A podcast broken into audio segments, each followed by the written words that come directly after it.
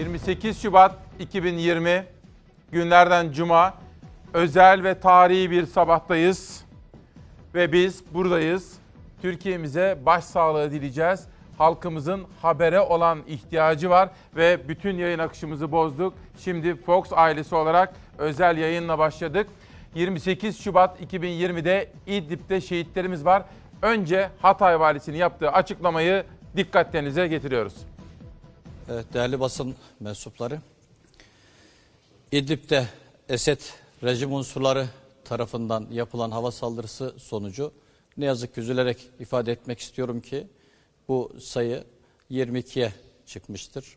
Şehitlerimize Allah'tan rahmet diliyorum. Yaralarımıza acil şifalar diliyorum. Milletimizin başı sağ olsun.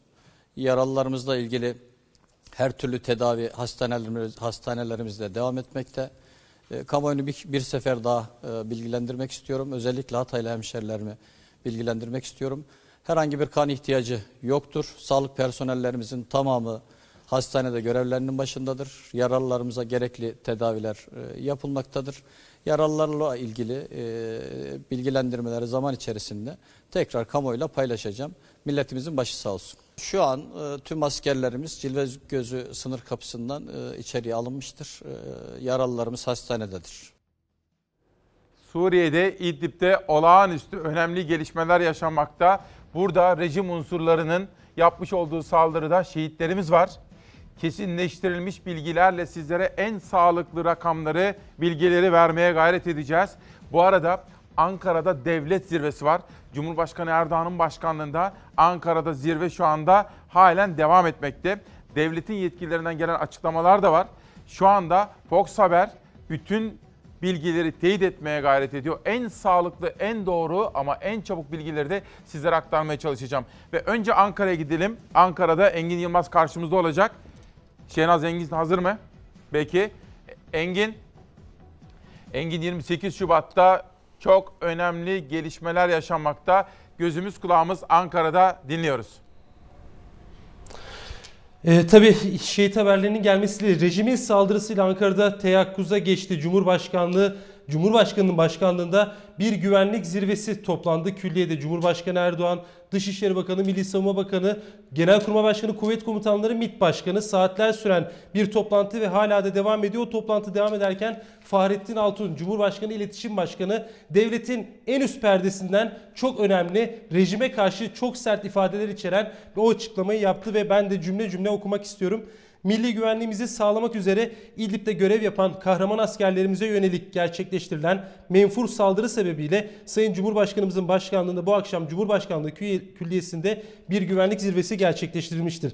Zirvede Esed rejiminin yüz binlerce Suriyelinin ölümünden sorumlu olduğu vurgulanarak namlusunu Türkiye Cumhuriyeti'nin hak ve menfaatlerini korumak üzere görev yapan askerlerimize doğrultan gayrimeşru rejime misliyle mukabele edilmesi kararlaştırılmıştır. Tekrar altını çiziyorum. Güvenlik zirvesinde Türkiye en üst perdeden devlet, devletin zirvesi gayrimeşru rejime misliyle mukabele edilmesi kararlaştırılmıştır. Kararı aldı güvenlik zirvesinde. Bu kapsamda yine Fahrettin Altun açıklamasından devam ediyorum. Bu kapsamda hava ve kara ateş destek unsurlarımızla rejimin bilinen tüm hedefleri ateş altına alınmıştır, alınmaya devam etmektedir. Yani şu dakika itibariyle de Türk Silahlı Kuvvetleri'nin hem kara hem hava unsurları rejimin bilinen tüm hedeflerini vurmayı sürdürüyor. İsmail Küçükkaya bu çok önemli bir ayrıntı. Bu vesileyle rejimin işlediği insanlığa karşı suçların durdurulması amacıyla Astana sürecinin tarafları başta olmak üzere yani özellikle Rusya, İran ve e, diğer ülkeler tüm uluslararası toplumun üzerine düşen sorumluluğu yerine getirmeye çağırıyoruz diyor devletin zirvesi. Kahraman askerlerimizin kanı yerde bırakılmayacaktır. Suriye sahasında devam eden faaliyetlerimiz bayrağımıza uzatılan eller kırılana dek sürecektir dedi. Devletin zirvesi çok önemli bir açıklamaydı. De, en üst perdeden yapılan bu açıklama yani biz buradan şunu anlıyoruz. Suriye rejimine şu dakika itibariyle de sınırda Mehmetçik hem karadan hem de hava unsurlarıyla e, rejimi hedef almayı sürdürüyor. Tabi sadece devletin zirvesinde değil siyasetin her alanında hem içeride iç siyasette hem diplomaside çok önemli e, ziyaretler e, gerçekleştirilen temaslar vardı. Devam ediyorum. Ömer Çelik'in açıklaması var yine AK Parti sözcüsü katil rejim ve onu cesaretten, cesaretlendirenler diyor üstü kapalı Rusya bu mesaj. Bu kalleşliğin hesabını en ağır şekilde vereceklerdir dedi Ömer Çelik. Tabii muhalefet cephesinde de e, şehit haberlerinin gel- e, gelmesiyle o saldırıyla birlikte muhalefet cephesi de e, teyakkuza, gö- teyakkuza geçti. E, Kılıçdaroğlu aslında CHP Genel Merkezi'nde bir programdaydı, canlı yayındaydı. O program biter bitmez kurmaylarıyla e, bir e, İdlib zirvesi gerçekleştirdi ve az sonra da CHP'de bu zirve sonrası bir açıklama yapılacak. Tabii Kılıçdaroğlu başsağlığı mesajını da bu arada sosyal medyadan paylaştı. Meral Akşener İyi Parti Genel Başkanı o Balıkesir'deydi. İki gündür temaslarda bulunuyor orada. O direkt Cumhurbaşkanı Erdoğan'la telefonda görüştü bu saldırı sonrası ve bütün temaslarını yarıda kesip Ankara'ya doğru e, yola çıktı. O da e, kurmaylarıyla bir araya gelmek için ve yine MHP lideri Devlet Bahçeli o da genel merkezde divan kurulu üyeleriyle toplantıda MHP'den de bir açıklama gelmesini bekliyoruz. Tabi bunlar iç siyasette yaşanan gelişmeler, iç siyasette iktidarın, muhalefetin o saldırıya karşı açıklamaları ve hamleleri ama Türkiye bir yandan da diplomasi atağını sürdürüyor. Yani sahada rejime misliyle mukabele ederken diplomatik ataklarını, diplomatik hamlelerini de sürdürüyor. Onlardan bir tanesi Dışişleri Bakanı Mevlüt Çavuşoğlu NATO Genel Sekreteri Stoltenberg'le bir telefon görüşmesi gerçekleştirdi. Bu çok önemli. Aslında bir anlamda Türkiye NATO üyesi ve sınır ötesinde teröre karşı mücadele yürüten bir ülke. Daha önce de NATO'ya defalarca Türkiye'nin yanında yer alması konusunda Türkiye çağrı yapmıştı Ankara. E, bu saldırı sonrası da Çavuşoğlu Stoltenberg'le çok önemli bir görüşme gerçekleştirdi. Yine İbrahim Kalın e, kendi muhatabı olan ABD Ulusal Güvenlik Danışmanı O'Brien'la bir görüşme gerçekleştirdi. Milli Savunma Bakanı e, yine Amerikalı muhatabı Esper'le bir görüşme gerçekleştirdi. E, diplomatik ataklar sürüyor. Yani diplomatik hamleler de bir yandan sürüyor. Rusya ile bir temas var mı? Açıkçası bunu çok merak ediyoruz ama Ankara'dan buna ilişkin bir açıklama yok. Rej- e, saldırıyı rejimin yaptığına ilişkin e, altı çiziliyor. Rejimin saldırısı deniyor ama bölgede Rusya var. Rejim Rusya destekli. Rusya bu saldırının neresinde? Resmi açıklamalarda buna ilişkin bir detay yok.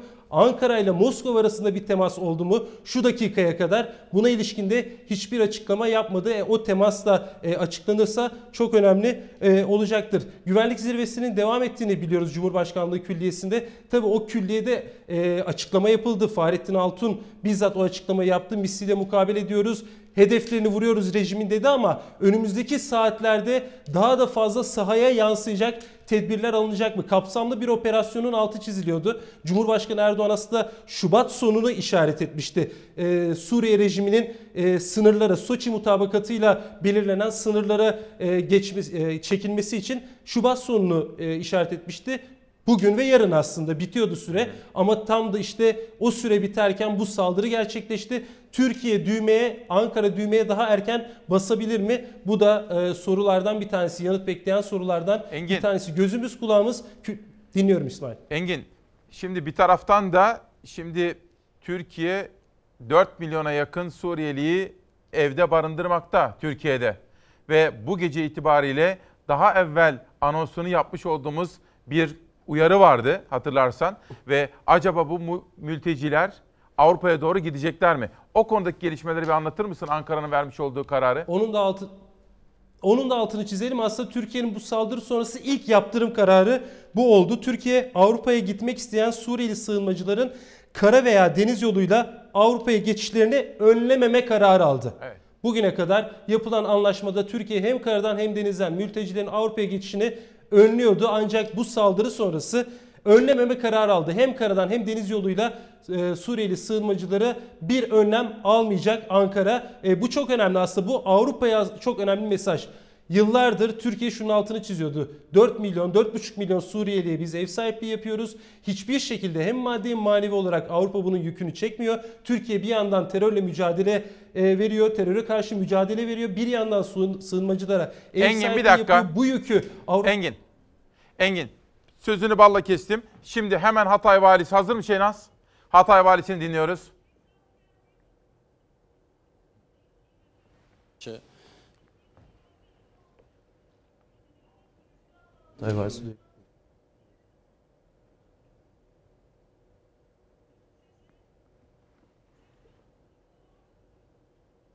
Ağır yaralılarımızdan 7 tane Mehmetçiğimiz e, şehit olmuştur.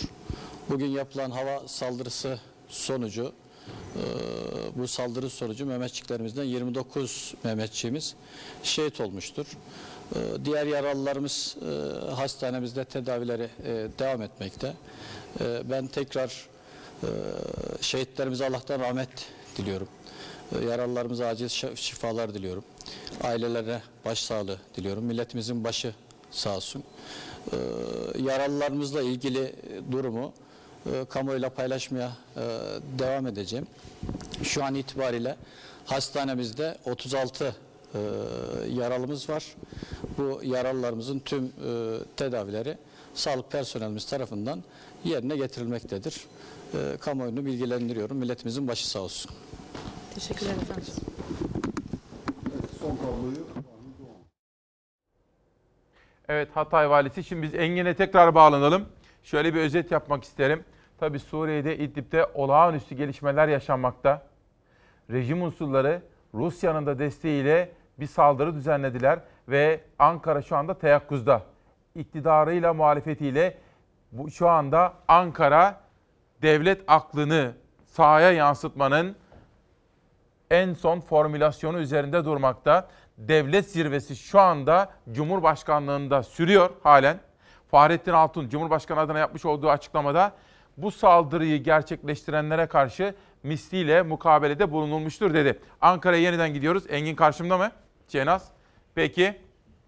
Engin az evvel Hatay valisi şehitlerimize ilişkin en son rakamı 29 olarak verdi. Vatanımıza, milletimize başsağlığı diliyorum. Kaldığımız yerden devam edelim. En son Ankara'nın Suriye'deki mültecilerin Türkiye'ye doğru akın ediyorlar ya bunların Avrupa'ya doğru girişlerin artık önlenmeyeceğine dair bir açıklama yaptı. Orada kalmıştık devam edelim. İsmail Küçükkaya Suriyeli sığınmacıların, mültecilerin insani dramın altını çiziyordu. Yani İdlib'den Türkiye'ye doğru yaklaşan milyonlarca insanlar insan var ve o insanları artık Türkiye'nin kaldıracak e, hali yok maddi ve manevi olarak ve yıllardır zaten 4,5 milyon Suriyeli ev sahipliği yapan Türkiye işte bu saldırı sonrası Ankara'nın ilk aldığı yaptırım kararı Suriyeli sığınmacılarla ilgili oldu. Tekrar onun altını çizelim. Sığınmacıların kara ve deniz yoluyla Avrupa'ya geçişlerini Ankara önlememe kararı aldı. Tabi bu karar sonrası Avrupa'dan nasıl hamleler gelecek, e, nasıl açıklamalar gelecek e, göreceğiz. Avrupa'nın atacağı adımlar da çok önemli. E, bu şu ana kadar yapılan birkaç yıldız açıklama var aslında, birkaç açıklama var ama hani Türkiye'nin yanında olduklarına ilişkin rejim saldırısı sonrası Türkiye'ye destek verildiğine ilişkin ama bu Suriyeli sığınmacılar Avrupalıların Avrupa Birliği'nin en çok çekindiği konulardan bir tanesiydi. Ankara bu kararı, bu yaptırım kararını aldı. Tabii biz sağdaki Suriye rejimine ilişkin yaptırımlar e, daha da önemli. Onun altına özellikle çizmek lazım. Belki tekrar Fahrettin Altun'un açıklamasına dönmek lazım. İsmail Küçükkaya şu an Evet. ekranlarını açan izleyiciler için devletin zirvesi, bir güvenlik zirvesi gerçekleştiriyor. Cumhurbaşkanlığı başkanlığında bakanlar, kuvvet komutanları, genelkurmay başkanları, MİT başkanı. O güvenlik zirvesi sonrası yapılan açıklama. Tekrar altını çiziyorum. Ee, Türkiye Cumhuriyeti'nin hak ve menfaatlerini korumak üzere görev yapan askerlerimize doğrul, e, doğrultan diyor. Suriye rejimi e, yani Suriye rejimi namlusunu doğrultan Suriye rejimine karşı e, misliyle mukabele edilmesi kararlaştırılmıştır. Ankara misliyle mukabele etme kararı aldık diyor. Bu kapsamda hava ve kara ateş destek unsurlarımızla rejimin bilinen tüm hedefleri zaten e, bugüne kadar yani biz e, geçtiğimiz haftalarda da maalesef İdlib'de şehitler vermiştik. E, o, o şehitler sonrası, o saldırılar sonrası zaten Suriye rejiminin hedefleri e, isabetle vuruluyordu, ateş altına alınıyordu ama bu son saldırı, bu acı saldırı sonrası hedefler, bilinen hedefler tekrar ateş altına alınmıştır, alınmaya devam etmektedir. Dakika itibariyle de sınırda Türk Silahlı Kuvvetleri hem karadan hem havadan rejimin bilinen tüm hedeflerini ateş altına aldı. Kahraman askerlerimizin kanı yerde bırakılmayacaktır. Bayrağımıza uzatılan eller kırılana, kırılana dek faaliyetlerimiz Engin, bir dakika. sürecektir diyor Fahrettin Altun. Ee, bu arada tabi Bir Abdullah. Gül'den bir arkadaşlar başlama- Engin'in sesini bir dakika alabilir misiniz? Engin'in sesini alın. Ankara'ya gidiyoruz yeniden. Faik Öztürk bu arada CHP adına bir açıklama yapıyor. Bu arada şunu da söyleyelim. Meral Akşener de Cumhurbaşkanı Erdoğan'ı aradı ve daha sonra gezisini bitirdi, yarıda kesti ve döndü. Faik Öztürk hazır mı? Peki Faik Öztürk'le ilgili bağlantıyı da biraz sonra yapacağız. Bütün partilerden gelen açıklamaları da sizlere aktaracağız. Şu anda Ankara'da Cumhurbaşkanı Erdoğan'ın başkanlığında devlet zirvesi var. Engin'e yeniden dönelim. Engin, Fahrettin Altun devlet adına bir açıklama yaptı. Önce şunu bize bir açıkla. Şu anda Cumhurbaşkanlığındaki toplantıda kimler var, kimler katılıyor o toplantıya ve Fahrettin Altun'un verdiği mesajların şöyle bir altını çizelim.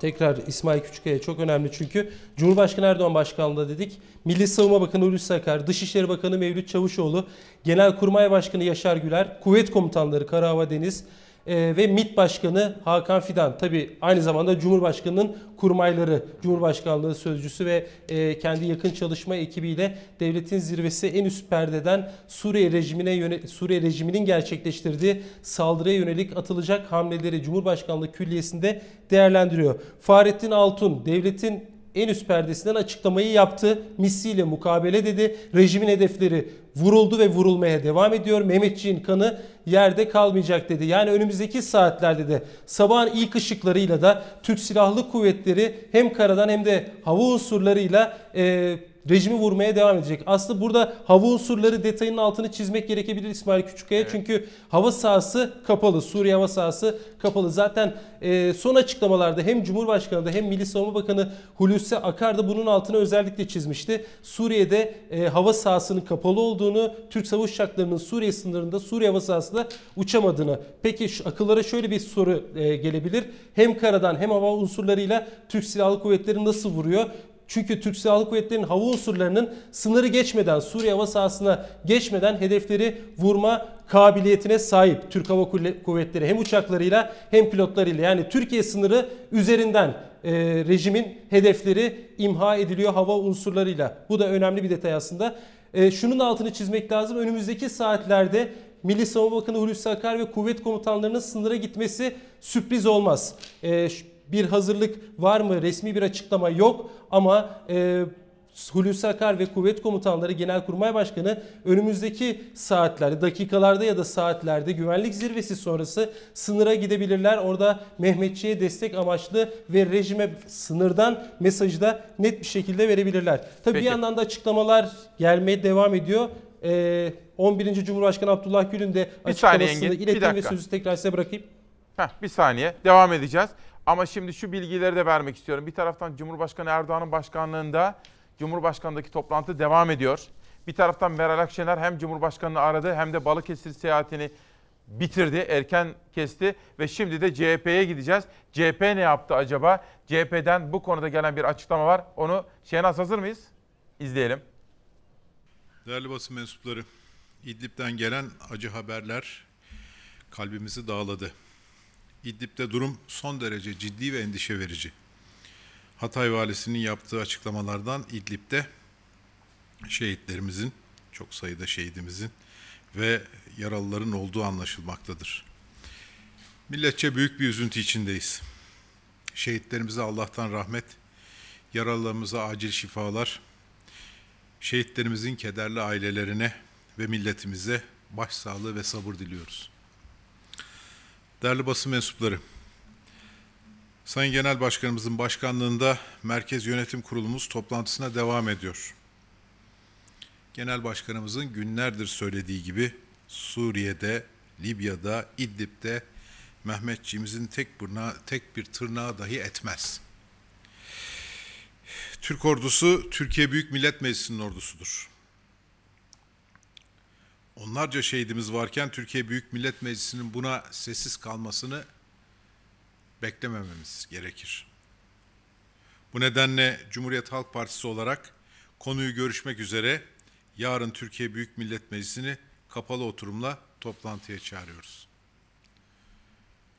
Bugün soru almayacağım çünkü soruları cevaplaması gereken başkaları. Teşekkür ediyorum.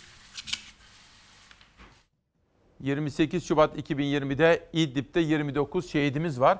Aslında birkaç gündür olağanüstü gelişmelerin yaşanmakta olabileceği kendisini gösteriyordu. Cumhurbaşkanı Erdoğan'ın yapmış olduğu açıklamalar, muhalefetin yapmış olduğu açıklamalar ve Rusya özellikle bakınız Putin Erdoğan'la görüşmüyordu. Oysa çok yakın, çok sık görüşen iki liderdi. Fakat Putin bir zamandır, son zamanlarda görüşmüyordu. Hatta gün içerisinde biz sabahki yayınımızda da altını çizmiştik. Rusların Kremlin'deki sözcüsü Peskov bizim 5 Mart'ta bir görüşme talebimiz vardı biliyorsunuz İstanbul'da Putin'le Cumhurbaşkanı Erdoğan arasında. Peskov böyle bir görüşmenin düşünülmediğini, Putin'in programında böyle bir görüşmenin olmadığını duyurmuştu. Demek ki Ruslar bu konuda böyle bir durmuşlardı. Şimdi bu konuda hazırlamış olduğumuz haberi şöyle bir dikkatle izleyelim. Bu gelişme nasıl geldi onu anlayacağız. İdlib'de de gelişmeler şu anda lehe döndü. Ruslarla görüşmeler devam ediyor.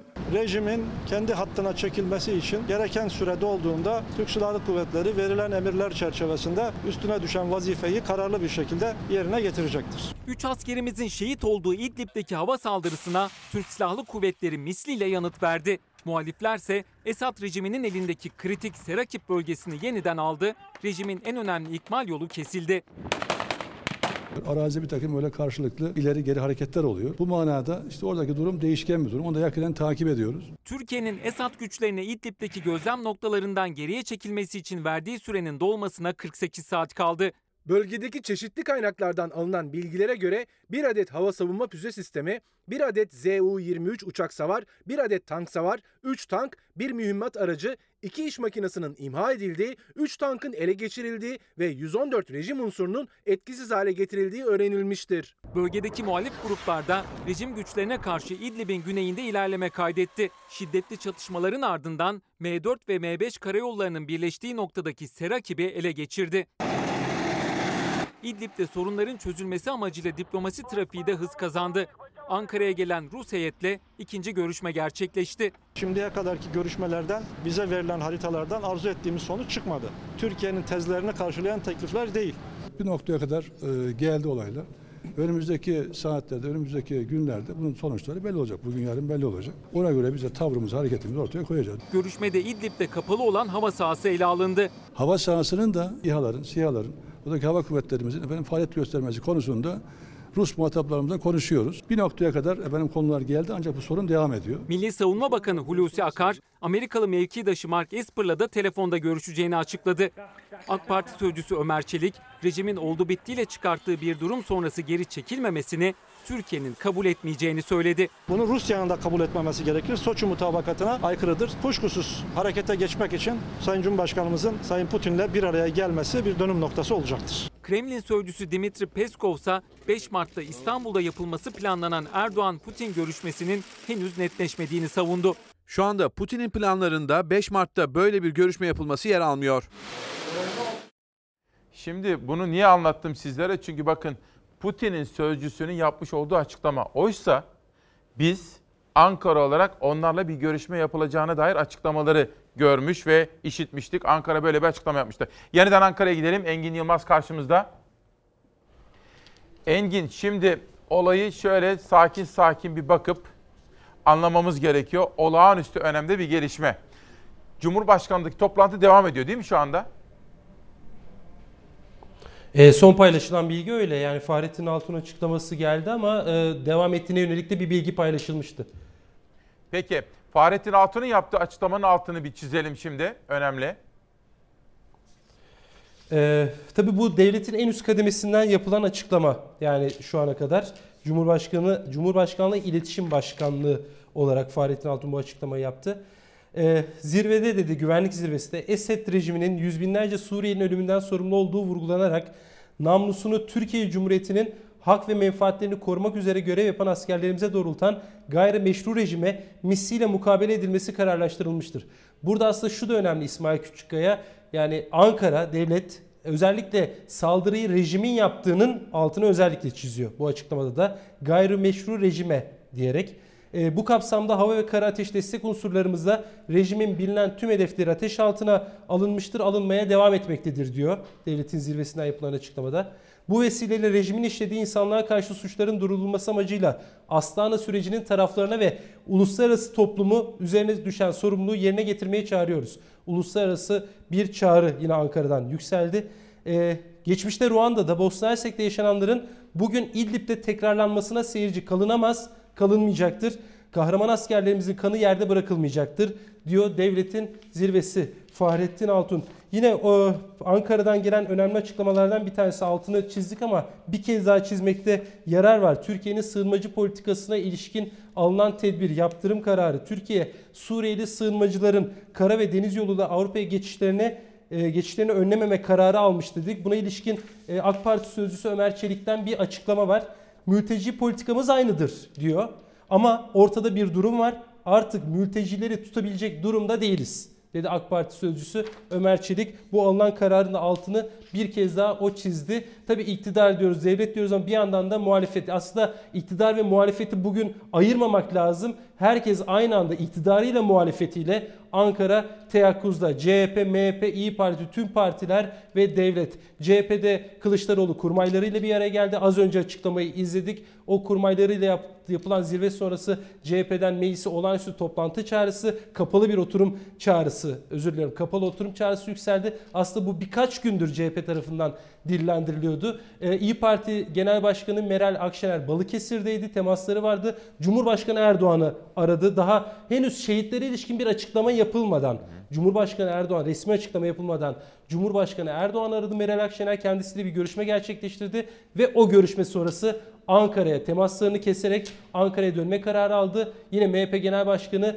Sayın Devlet Bahçeli de MHP Genel Merkezi'nde kurmaylarıyla, divan kurulu üyeleriyle o da toplantı halinde. O da bilgileri değerlendiriyor, derliyor ve MHP'den de bir açıklama yapılmasını bekliyoruz. Aslında e, akşam saatlerinde Devlet Bahçeli öğleden sonra bugün Cumhurbaşkanı Erdoğan'la bir araya gelmişti. Önemli bir görüşmeydi ve o görüşmenin de önemli başlıklarından bir tanesi Cumhur İttifakı'nın iki ortağı İdlib'ti. O görüşme sonrası Devlet Bahçeli şu açıklamayı yapmıştı. Şehit haberleri vardı. 3 şehit haberi. Ee, şehitlerimize e, başımız sağ olsun diyorum. Ama baş versek de tek bir taşımızı dahi vermeyeceğimizi, hedeflerimizden dönmeyeceğimizi üzerine basa basa haykırıyorum dedi Devlet Bahçeli. O görüşmeden sonra ve bu şehit haberi son saldırıdan birkaç saat önce sosyal medya hesabından yaptı Devlet Bahçeli bu açıklamayı. E, dökülen şehit kanlarının bedeli ödetilmeden artık vazgeçmeyi düşünmek bile felakettir demişti. Ve MHP'den de yine bu e, acı büyük maalesef bu acı saldırı sonrası 29 şehit e, şehidimiz olduğu bilgisini Engin, bir de aldık tabii- az önce. Bu saldırı sonrası MHP'den de bir açıklama bekliyoruz. Yine bir kere de altını çizmek lazım. Savunma Bakanı ve kuvvet komutanlarının sınıra e, gitmesi de sürpriz olmaz. İsmail Küçükkaya dinliyorum. Engin tabii Bahçeli'nin son birkaç gündür yaptığı açıklamalara bakılacak olursa özellikle Putin, Putin'in böyle aslında nasıl diyeyim tutarsız bazı açıklamalar İktidar- yaptığını, iktidarı bir taraftan uyarıyordu. Erdoğan'la yakınlaştığını ama bir taraftan Esad'ın sırtını ovuşturduğunu, yani çift yönlü bir diplomasi izlediğini ve bunun tutarsızlık anlamına geldiğini de altını çiziyordu. Devlet Bahçeli düzenli olarak bir haftadır onu tutarlı davranmaya davet ediyordu değil mi? Aynen öyle. İki grup toplan iki haftadır grup toplantısında en çok da Rusya eleştiriyordu. Rusya üzerinden de iktidara mesaj veriyordu. Yani önde Esad'a sarılırken, e, önde Türkiye'ye sarılırken arkada Esad'la kucaklaşıyor. Rusya'ya güvenilmez diyordu. Zaten İdlib'den gelen önceki haftalardaki gelen şehit haberlerinde de direkt Rusya'ya hedef gösteriyordu. Evet Esad rejiminin saldırısı ama onu cesaretlendiren onun arkasında olan Rusya'dır. Rusya'ya güvenilmez diyerek iktidarı e, uyarıyordu Devlet Bahçeli. Özellikle bunun altında e, altını çiziyordu, üzerinde duruyordu. E, bu saldırı sonrasında aslında gözler de en çok Rusya'da. Çünkü Türkiye'nin de İdlib'de muhatabı Rusya. Yani Esad'la e, Esad rejimiyle resmi bir temas olmadığı için Türkiye'nin tek muhatabı Rusya ve görüşmeleri zaten Rusya üzerinden yürütüyor. E, saldırı sonrası yapılan açıklamalara tekrar altını çiziyorum. Yapılan açıklamalara baktığımızda Rusya ilişkin bir cümle yok. Esad rejiminin saldırıyı yaptığına ilişkin var. Esad rejimi Ankara'nın hedefinde e, Rusya ilişkin bir cümle yok ama Rusya'dan da bu saldırıya ilişkin bir tepki yok. Yani Ankara'ya şu ana kadar duyduğumuz bir ba- başsağlığı mesajı da yok. Buna ilişkin bir açıklama da yapılmadı. Ankara'da Moskova'ya ilişkin bir açıklama yapmadı. Önümüzdeki saatlerde belki de yeni günde yapılacak bu açıklama çok önemli. Yani bu saldırı aslında Türkiye-Rusya arasındaki e, ipleri de koparabilecek düzeyde bir saldırı olur mu onu göreceğiz ama e, Ankara şunun da altına ip çiziyor. Bunu da belirtmemiz gerekiyor. Yani sahadaki mücadele, sahada verilen mücadele ayrı, diplomasi ayrı. Diplomasi kanallarını hep açık tuttu Ankara Peki. bugüne kadar. Daha Engin. önce gelen şehit haberlerinde de diplomasi kanalını açık tuttu. Bundan sonra da öyle olacak gibi görünüyor. Engin biraz belki Amerikalılar ne yapıyorlar ona bir bakmalıyız. Onun dışında Erdoğan'ın yapmış olduğu açıklamalar vardı. Aslında sahada bizim yaptıklarımızın, ettiklerimizin altını çiziyordu Cumhurbaşkanı Erdoğan ama şunu da söylüyordu. Diyordu ki aslında tek sorunumuz Suriye'de hava sahasını kullanamamak. Biraz bunları da konuşacağım ama bir saniyeni alalım. Bu hain saldırıdan sonra şehitlerimize ilişkin haber Ankara'ya geldikten sonra Ankara misliyle karşılık verme kararı verdi. Ve bakın ne yaptık.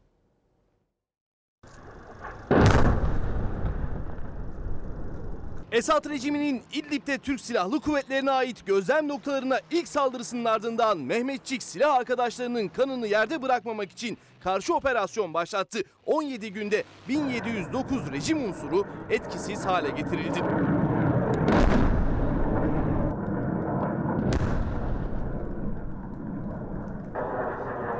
11 Şubat 2019'da geldi İdlib'den ilk saldırı haberi. Esad güçleri ateşkesi sağlamakla görevli Türk askerlerini hedef aldı. O günden itibaren rejime misliyle karşılık verildi. Türk Silahlı Kuvvetlerine saldıran rejim unsurları tek tek tespit edildi. O hedefler havadan böyle vuruldu.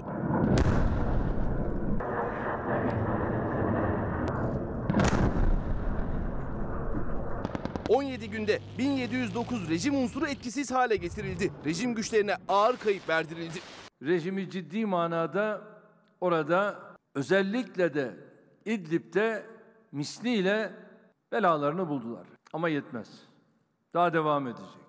17 gün boyunca düzenlenen karşı operasyonlarla 21 askeri araç, 4 doçka, 6 mühimmat deposu, 7 havan, 55 tank, 3 helikopter, 18 zırhlı araç ve 29 obüs kullanılamaz hale getirildi. Şimdi en son gelişmeleri sizlere anlatıyoruz. Bu arada bütün haber merkezimiz şu anda bütün bilgileri derliyor ve sizlere en son ama en sağlıklı yani doğrulatılmış bilgileri aktarmaya çalışıyor. Tabii yoğun bir haber akışı var. Yoğun bir görüntü akışı var. Fakat sorumlu yayıncılık gereği teyit etmeye çalışıyoruz. Yayın yönetmenimiz Doğan Şentürk dahil. Bütün arkadaşlarımız buradalar ve şu anda bilgileri teyit ederek sizlere aktarmaya çalışıyoruz. Dolayısıyla en sağlıklı bilgileri sizlere sunacağım. Az evvel Engin'le konuşuyorduk. Engin'i tekrar hatta alabilir miyiz arkadaşlar? Engin, Rusya ile Türkiye arasındaki ilişkilere bakmıştık. Şimdi Amerika ne yapıyor? Bir de Cumhurbaşkanı Erdoğan altını çizdiği. Biz diyor karada yapıyoruz kahramanca yüreğimizle savaşıyoruz. Ama en büyük sorun hava sahasını kullanamamak demişti. Burada da herhalde Rusya'yı işaret etmişti. Biraz da buna değinir misin, anlatır mısın? Evet Türkiye'nin aslında en e, büyük sıkıntılarından bir tanesi yani sıkıntı derken tabii olası bir operasyondaki sıkıntıdan söz ediyorum. E, hava sahasını kullanamaması ama Hulusi Akar Milli Savunma Bakanı son yaptığı açıklamada hani onda da bazı ilerlemeler olduğunu söyledi. Rusya ile yapılan temaslarda hava sahasında da ilerleme var dedi ama henüz kesin sonuca varılmadığını söylemişti ve sonrasında bu saldırı e, gerçekleşti. E, hava sahasını kullanamamak Türkiye açısından bir handikap tabii ki ama Türkiye bir şekilde bunu e, aşmaya çalışıyor. E, ilk yayında da altını çizdim. Şu an rejim unsurları, rejim hedefleri karadan ve hava unsurlarıyla yani F-16'larla da havadan da vuruluyor, SİHA'larla vuruluyor. Şöyle ki Türkiye'nin e, uçakları ve pilotları e, sınırı geçmeden, Suriye hava sahasına geçmeden hedefleri vurabilme menziline ve kabiliyetine sahip. O menzile sahip elimizde e, mühimmatlar var. O kabiliyete sahip uçaklar ve pilotlar var. Türkiye kendi sınırları e, içinden de hava unsurlarıyla rejimleri rejimi vurabiliyor ama tabii sağdaki askerleri korumak açısından yani İdlib'de görev yapan Mehmetçiği koruma açısından hava sahasını kullanabilmek, Suriye hava sahasını kullanabilmek Türkiye için çok önemli. Bunun içinde Rusya ile temaslar sürüyordu. Bundan sonra da e, sürecek gibi. Tabii bu saldırı sonrası ipler daha da gerildi ama bu e, hava sahasını kullanma adına e, Rusya ile Moskova ile temasların diplomasinin de süreceğini düşünüyorsa bir yandan da Amerika ile temaslar sürüyor. Aslında İsmail Küçükkaya biraz geçmişe dönüp e, Amerika ile temasın son dönemdeki temasın nasıl başladığını hatırlatmakta fayda var. Rusya ile Türkiye İdlib'de gerilim yaşayınca şehit haberleri ilk şehit haberleri gelince e, apar topar Amerika'dan James Jeffrey gelmişti. Trump'ın Suriye e, özel temsilcisi Jeff, James Jeffrey Ankara'ya indi. Türkçe bir açıklama yaptı. Şehitlerimiz var dedi. Şehitlerimiz var ifadesini kullandı. Yani Ankara'nın yanında olduklarını Türkiye'de bir dizi temaslarda bulundu. Ardından Trump'tan, Beyaz Saray'dan ardı ardına açıklamalar geldi. Amerika ile Türkiye son süreçte yakınlaştı. Türkiye Rusya'dan uzaklaşırken Amerika ile yakınlaştı. Tabii Amerika'nın samimiyeti hep sorgulandı. Bugüne kadar yaptıkları sahada YPG, PKK'ya destek veren bir Amerika var ama aynı zamanda Türkiye'nin İdlib'deki mücadelesinde Türkiye'nin yanında olduğunu söylüyor. Samimiyet sorgulandı ama Amerika son dönemde yakınlaşmıştı. Zaten bu saldırı sonrası da e, Amerika ile de önemli görüşmeler gerçekleştirdi. Zaten Hulusi Akar bu saldırı öncesinde, rejimin saldırısı öncesinde e, Amerikalı muhatabı Esper'le bir görüşme gerçekleştireceğini söylemişti. E, o görüşme ilişkinde bir açıklama yapıldı. Pentagon'dan e, Milli Savunma Bakanlığı'ndan yapıldığı açıklama, görüşme gerçekleşti. E, Pentagon'dan yapılan açıklamada şöyle, İdlib'de Türkiye ile birlikte çalışmanın yollarını arıyoruz dedi. Pentagon son açıklamasında Amerika Savunma Bakanlığı Türkiye ile İdlib'de beraber çalışmanın yollarını arıyoruz dedi. Yine e, yapılan açıklamada bugünkü telefon görüşmesinde Amerika'nın Türkiye ve uluslararası toplumla birlikte çalışmasının yolları aranıyor dedi. Pentagon sözcüsü Esper ve Akar görüşmesini Anadolu Ajansı'na değerlendirdi. İki bakan Rusya ve İran tarafından desteklenen Esed rejiminin Amerika'dan yapılan açıklama yine e, Esed rejiminin İdlib'deki gaddar saldırganlığını bunun Suriye'nin kuzeybatısında meydana getirdiği insani, insani krizi ve Libya'daki durumu ele aldı diyor e, gaddar saldırganlık olarak diyor Esad rejiminin saldırılarını İdlib'e Amerika ve e, Suriye'nin kuzeybatısında meydana getirdiği insani kriz diyor. Amerika ile Türkiye e, bu süreçte yakınlaştı ama bunun sahaya nasıl yansıyacağına da Evet, Engin. Türkiye ve Washington arasında görüşmeler Şimdi- sürüyordu. E, bundan sonra ne olacak göreceğiz. Tabii her iki Yakınlaşma ne ülkede aslında her iki ülkede Amerika'sı da Rusya'sı da emperyal amaçları, emelleri olan ülkeler. Dolayısıyla biz onların ikisine de güvenemiyoruz. Çünkü ikisinin de bize karşı politikalarında tutarsızlıklar var. Bir taraftan bizimle birlikteymiş gibi gözüküyorlar ama bir taraftan da sırtımızdan hançerliyorlar. Ama ikisi de öyle. Dolayısıyla şimdi Erdoğan'ın yapmış olduğu bir açıklama var. Hava sahasını kullanamıyoruz. Bu bizim en büyük sıkıntımız diyordu. Yaptığı bir başka açıklamada bunu aşmanın yollarını arıyoruz demişti. Muhtemelen Amerika'dan Patriot alıp alamayacağımıza dair orada arayışlar vardı. Ama bugün Erdoğan'ın yapmış olduğu bir açıklama var. O açıklamadan da anlıyoruz ki Amerika bize Patriot'ları vermiyor. Erdoğan dedi ki bana gelen bilgiye, istihbarata göre Amerika'nın elinde bize vereceği Patriot yok dedi. Gelişmeleri böyle sakin sakin bütün bölüm ve boyutlarıyla anlamamız gerekiyor. 28 Şubat 2020'de Suriye İdlib'de şu an 29 şehidimiz var. Arkadaşlarım bütün gelişmeleri dikkatle takip ediyorlar. Ankara nasıl bir karşılık vereceğine dair en son gelişmeleri şu anda halen devam eden Cumhurbaşkanı Erdoğan'ın başkanlığındaki güvenlik zirvesinde masaya yatırmış durumda. Hazır mı arkadaşlar? Güvenlik zirvesine gidiyoruz. Kahraman askerlerimizin kanı yerde bırakılmayacak. Suriye sahasında devam eden faaliyetlerimiz bayrağımıza uzatılan eller kırılana dek sürecek. Esad rejiminin hain saldırısında 29 Mehmetçiğimiz şehit oldu. Saldırının ardından Beştepe'de Cumhurbaşkanı Erdoğan'ın başkanlığında güvenlik zirvesi toplandı. Zirvenin ardından gerekli karşılık verilecek mesajı geldi. İdlib'de ateşkesi sağlamak için çalışan Türk Silahlı Kuvvetleri bir kez daha Esad rejiminin hedefi oldu. Hain saldırıda 29 askerimiz şehit oldu. Acı haberi Hatay valisi Rahmi Doğan duyurdu. Bugün yapılan hava saldırısı sonucu e, bu saldırı sonucu Mehmetçiklerimizden 29 Mehmetçiğimiz şehit olmuştur. Namlusunu askerlerimize doğrultan gayrimeşru rejime misliyle mukabele edilmesi kararlaştırılmıştır. Saldırı haberinin gelmesiyle Beştepe'de Cumhurbaşkanı Erdoğan'ın başkanlığında güvenlik zirvesi toplandı. Zirvenin ardından Cumhurbaşkanlığı İletişim Başkanlığı'ndan bir açıklama yayınlandı. Mehmetçiğin kanı yerde kalmayacak denildi o açıklamada. Uluslararası kamuoyu üzerine düşen sorumluluğu yerine getirsin denildi. Astana süreci tarafları başta olmak üzere tüm uluslararası toplumu üzerine düşen sorumluluğu yerine getirmeye çağırıyoruz. Şimdi gelişmeler böyle yeniden Ankara'ya gidiyoruz. Tabii Ankara şu anda neyin peşinde? Ankara Esad rejimi bunu yaptı ama arkada Rusya ne kadar var? Çünkü Esad rejiminin hamisi, koruyucusu Putin. Dolayısıyla Putin bütün imkanlarını seferber edip orada Esad'ı koruyor. Ve hani biz diyoruz ya Sayın Erdoğan'ın da altını çizdiği gibi biz hava sahasını kullanamıyoruz. Neden? Çünkü hava sahası Putin'in kontrolünde ve orada hava savunma sistemleri var. İstedikleri uçakları da indirebilecek durumdalar. Ancak bizim savaş uçaklarımızda sınırda uçuyorlar ve sınırdan yine gerekli saldırıları yapabilecek imkan ve kabiliyete sahip durumdalar. Ankara'ya gidelim yeniden. Engin Yılmaz'la konuşuyoruz. Engin tabii Ankara daha evvel Avrupa'yı uyarmıştı. Bizim üzerimizde çok ağır bir yük var. 4 milyon mülteci. Bugüne kadar harcanan 40 milyar dolar. Ve İdlib'den Türkiye sınırına doğru gelmekte olan yüz binlerce yeni mülteci. Ve Ankara defaatle uyardığı Avrupa'ya bugün bir mesaj daha verdi. Onun bir altını çizelim. O da çünkü Avrupa açısından en hassas oldukları konu. Ee, aslında Cumhurbaşkanı'nın e, daha önce ifade ettiği, şimdi hemen bu sıcak gelişmeyi aktarayım. Suriyeli sığınmacıların kara ve deniz yoluyla Avrupa'ya geçişlerini önlememe kararı aldı Ankara bu saldırı sonrası. Kara ve deniz yoluyla Avrupa'ya geçişlerini önlememe kararı aldı.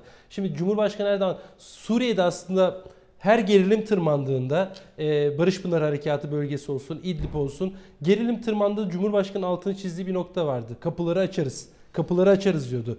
Cumhurbaşkanı Erdoğan. E, bugüne kadar ama Türkiye hep bir şekilde Suriyeli sığınmacıları Türkiye'de barındırma yolunu seçti. Avrupa'ya geçişlerini önlemeye çalıştı. Ancak bu saldırı sözün bittiği yer oldu. Suriyeli mülteciler açısından ya da mülteci politikası açısından sözün bittiği yer diyebiliriz. Türkiye Avrupa'ya mesajı ilk mesajını böyle verdi. Sığınmacıların kara ve deniz yoluyla Avrupa'ya geçişini önlememe kararı alarak. AK Parti sözcüsü Ömer Çelik'in de buna ilişkin önemli bir açıklaması var.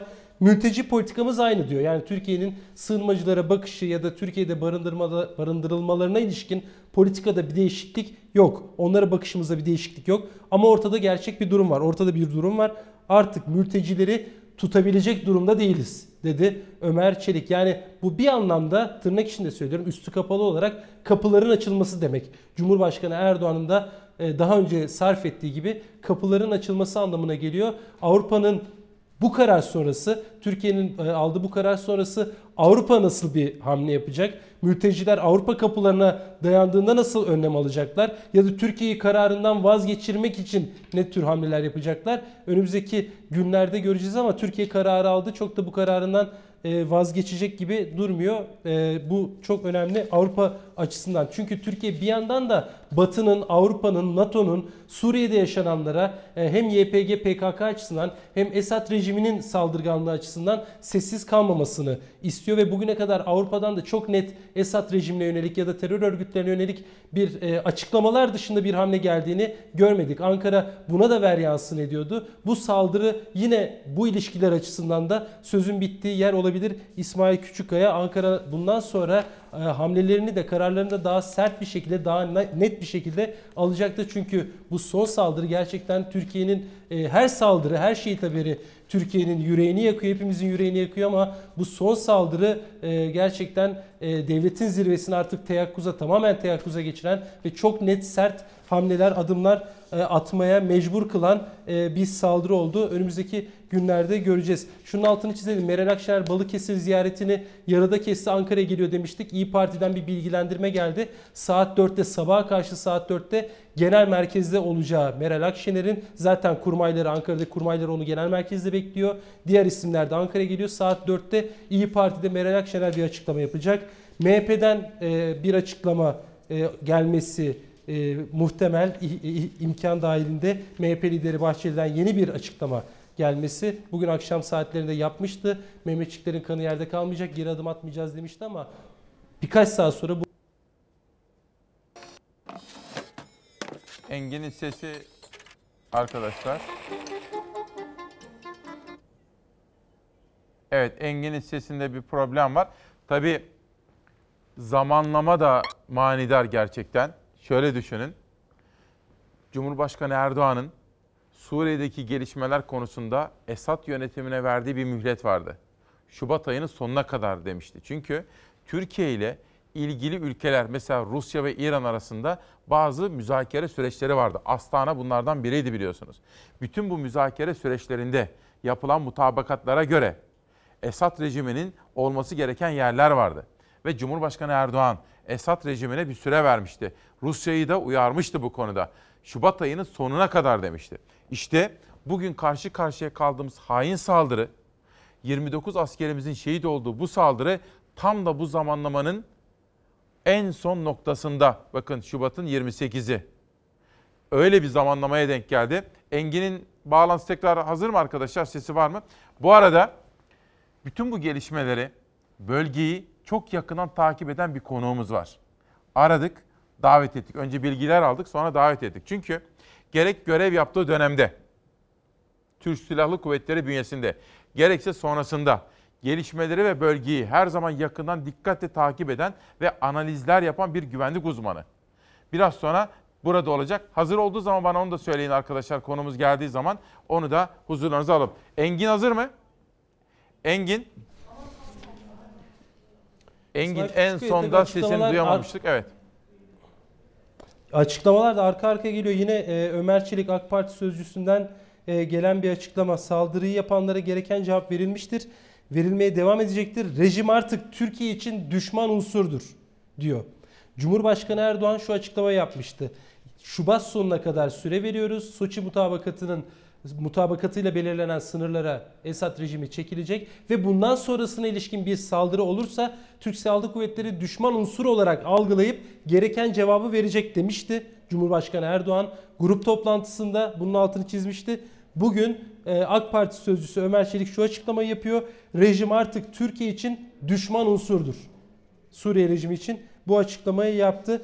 Ee, yine gelen bilgilerden bir tanesi meclis başkanı da e, Ankara'ya geliyor. O da e, şehir dışındaydı programını yarıda kesiyor. Tabii bir yandan da e, yeni bir tezkere e, ihtiyaç olup olmadığı konuşuluyor İsmail Küçükkaya e, Ankara'da. Evet Suriye tezkeresi var. Terörle mücadele ilişkin Türk Silahlı Kuvvetleri'ne sınır ötesinde operasyon yapma yetkisi veren bir tezkere. Ama e, Suriye rejimine yönelik, e, Esad rejimine yönelik bir e, harekata, bir operasyona ilişkin tezkere ihtiyaç var mı yok mu bu tartışılıyor. Meclisin bir e, oturum, kapalı oturum yapıp yapmayacağı e, önemli. CHP'den bu yönde bir çağrı var. Henüz Cumhurbaşkanlığından, kurmaylarından buna ilişkin bir açıklama yok. E, meclis başkanından bu, buna ilişkin bir açıklama yok ama önümüzdeki saatlerde bununla ilgili de detay paylaşılacaktır. Mecliste e, bir kapalı oturum yapılacak mı, yapılmayacak mı? AK Parti grubundan e, meclis muhabirlerine, parlamento muhabirlerine e, bundan birkaç saat önce yapılan bilgilendirme vardı. Mecliste bir kapalı oturum, yarın bir oturum yapılacağına ilişkin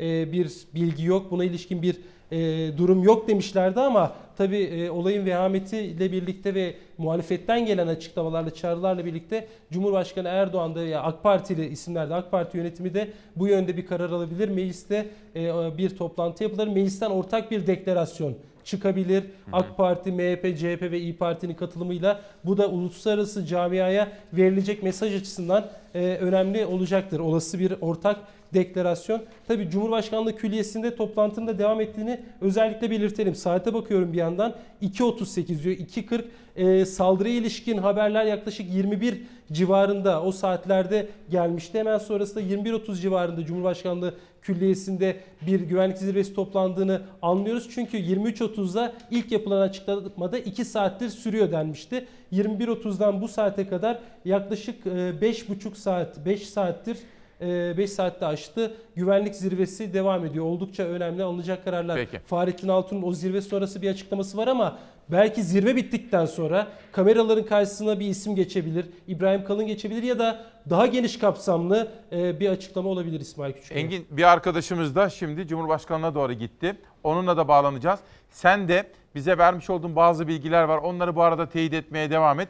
Ben de bu arada gerek görev yaptığı dönemde gerekse daha sonra emeklilik döneminde bölgedeki gelişmeleri her zaman dikkatle yakından takip eden ve analizler yapan güvenlik uzmanı bir paşamız.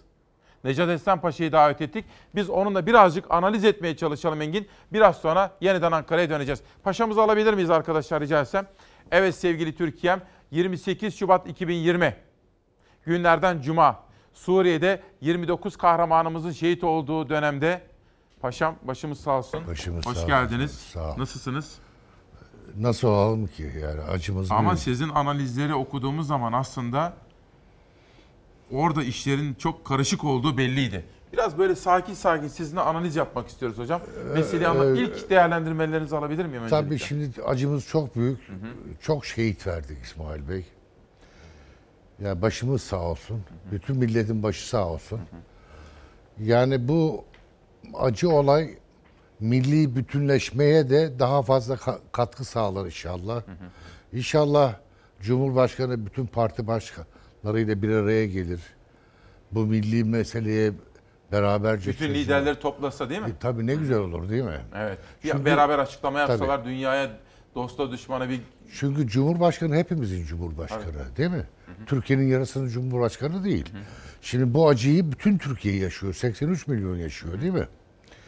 Yani o zaman bütün partilerin katkısıyla biz bu meselelere nasıl bir çözüm buluruz diye müşterek bir e, akıl oluşturulsa, müşterek düşünülse, müşterek çareler aransa yani bizim de belki bu, bu gece katkımız şöyle olabilir. Ya bu acı günleri bir daha yaşamayalım. Çünkü burada savaş var, gerginlik var. Ne yapmamız lazım? Yani belki bunu araştırırız beraber. Şimdi önce şunu soracağım. Sayın Cumhurbaşkanı son günlerde hep şunu söyledi. Biz dedi yürek sahibiyiz. Orada savaşıyoruz. Kahramanlarımız savaşıyorlar. Hulusi Akar da benzer açıklamalarda bulundu. Fakat dedi en büyük sorun ve sıkıntımız Hava. hava. Evet. Onu bir anlatır mısınız Ben bize? bunu kaç defa yazdım. Evet yazdınız. Burada Ben- hatta Fatih de yazdı. Sizin yazılarınızdan alıntı yaptı, Şimdi konuştu. ben bunu devamlı yazıyorum. Yani ben İdlib konusunda çok yazdım. Niye? Ben sadece bu gece yaşamıyorum bu acıyı. Ben bu acıyı daha önceden yaşamaya başladım. Çünkü bu nedenle böyle şeyler yaşayabileceğimizi düşündüğüm için o acıyı duyuyordum. Ve bunu anlatmaya çalışıyordum. Bu hava hava sahasını biz neden kullanamıyoruz paşam? Şimdi burada Rusya'nın hava sahasının kontrolü var. S-400'ler stratejik silahlar. Stratejik etki yapıyorlar. S-400'ler. Evet.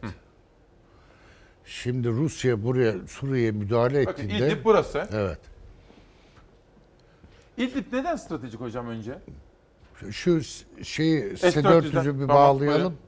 Bizi izleyenler merak etmiştir. Bizim çatışma kurallarımız vardı değil mi? Evet. Sınıra yaklaşan uçak olursa düşman uçağı olarak kabul ederiz vururuz diyordu. Angajman kuralları diyoruz. Evet. Tabii. Çatışma kuralı, angajman kuralı. Tamam. Türkçesi çatışma Tamam. kuralı. Rules of Engagement İngilizcesi. Şimdi bu bizim çatışma kuralı Suriye'ye karşı geçerliydi. Değil mi? Tabii. Angajman kuralı kuvvetli zayıfa karşı uygular. Rusya S-400'ünde geldi devreye girdi. Bizim çatışma kuralları çatış, çalışamaz oldu. Bir dakika. Rusların S-400'leri Suriye'de. Evet. Konuşlandığı için Evet. oraya havadan giriş yapamıyorsun. Yapamayız. İdlib'de de öyle. İdlib'de bu, de. bi- bu bizim en büyük zafiyetimiz. Biz şehitlerimizi nasıl veriyoruz? Nasıl veriyoruz? Havadan vuruyorlar. Yoksa karada değil tabii. Bugün de böyle. Bütün şehitlerimizi biz havadan yapılan saldırılarla verdik. Ya bu nokta çok önemli. Şimdi aslında bizim içinde bulunduğumuz meselenin bir jeopolitik boyu var, bir politik boyu var, boyutu var, bir diplomatik boyutu var, bir de stratejik boyutu var. Şimdi hangisinden başlayalım? Şimdi biz yalnızlaştık dünyada. Nasıl yalnızlaştık? Gerçi işte hocam şimdi bunlar ikisi de emperyal güçler. Bir birisi böyle gülüyor, göz kırpıyor. Öbür taraftan da hırçın hançer Çok güzel bir noktaya geldik. Ama bu bizi yalnızlaştırdı. Şimdi biz İdlib'de veya diğer jeopolitik meselelerde ne yapıyoruz? Rusya ile ve Amerika ile oynuyoruz. Fatih Portakal diyor ki bunlar denge politikası diyorlar diyor. Bu yürümez diyor Fatih Portakal. Ben bu konuyu onunla biraz konuşmuştum. E doğru bahsetti söylüyor. programda. Ha. Evet, Şimdi doğru söylüyor. Şimdi biz denge politikasını uygulayabiliyor muyuz? Amerika küresel güç, küresel lider. Rusya Avrasya'nın en önemli kıtasal gücü. Biz bunları kafa kafaya vurdurarak kendi çıkarlarımızı sağlayamayız. Sağlayamayacağımızı gördük. Şimdi bizim yerimiz neresi? Biz Atlantik'te miyiz? Avrasya'da mıyız? İkisinin arasında denge politikası mı uyguluyoruz? Biz bunu tanımlayamadık. Bir şey aklıma geldi paşam. S-400 dediniz ya. Şimdi biz Amerikalılardan Patriot istedik, vermediler. Evet. Sonra Çin'e gittik, olmadı. Amerika almayın dedi. Almayın dedi, almadık. Hı hı. Sonra döndük Ruslara S-400. Hı hı. Şimdi biraz evvel dediniz ki biz angajman kurallarını uygulayamıyoruz. Evet. Neden? Çünkü Ruslar S-400'leri Hava, Suriye'ye konuşlandırdı. hava sahasını kontrol ediyor. Ruslar. Şimdi Peki biz S-400'leri alıyor muyuz bu durumda? Ne oldu? O o ne oldu yani? S-400 meselesi ne oldu? şimdi biz Rusya ile savaşıyoruz. Ama biz- onların bir kısmı gelmedi mi? Ne oldu? E, geldi Ankara'da duruyor onlar. Yani on, onları nasıl kullanacağız ki şimdi? Yani bak, bakın şimdi soğuk savaş döneminde bu uluslararası ilişkiler çok ağır gelişiyordu, statikti. Ama soğuk savaş bittikten sonra yaşadığımız süreç çok dinamik. Çok hızlı gelişiyor her şey. Ve biz de çok zor Bir saniye. Beni editörlerim uyarıyorlar. Sevgili Türkiye'm, NATO Genel Sekreteri Stoltenberg bize yönelik yapılan bu saldırıyı kınadı ve derhal bu saldırıların sona erdirilmesini istedi. Tekrar ediyorum son dakika verelim arkadaşlar. NATO Genel Sekreteri Türkiye'ye yönelik bu saldırıları kınadı ve son verilmeye son verilmesi çağrısında bulundu. NATO. Ne- ne güzel. Biz NATO ülkesiyiz. NATO'nun en Evet. güçlü iki askeri varlığından Evet, birisiyiz. Evet.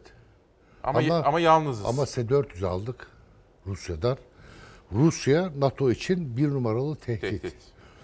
Yani biz çok zor bir coğrafyadayız. Biz Atlantik'le Avrasya'nın ara kesidindeyiz. Evet. Yani çok dikkatli olmamız lazım. Biz yerimizi tanımlayamadık. Biz Atlantik'te miyiz? Bir soru sorabilir miyim size?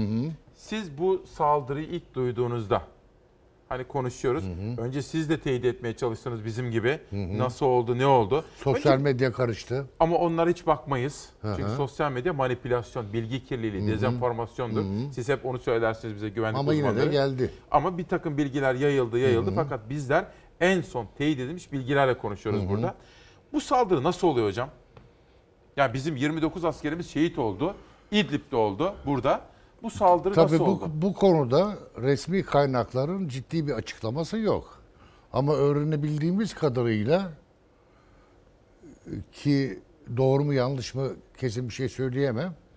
Bizim bir komando taburumuz binaların içine girmiş savaş alanında ve havadan vurulmuş.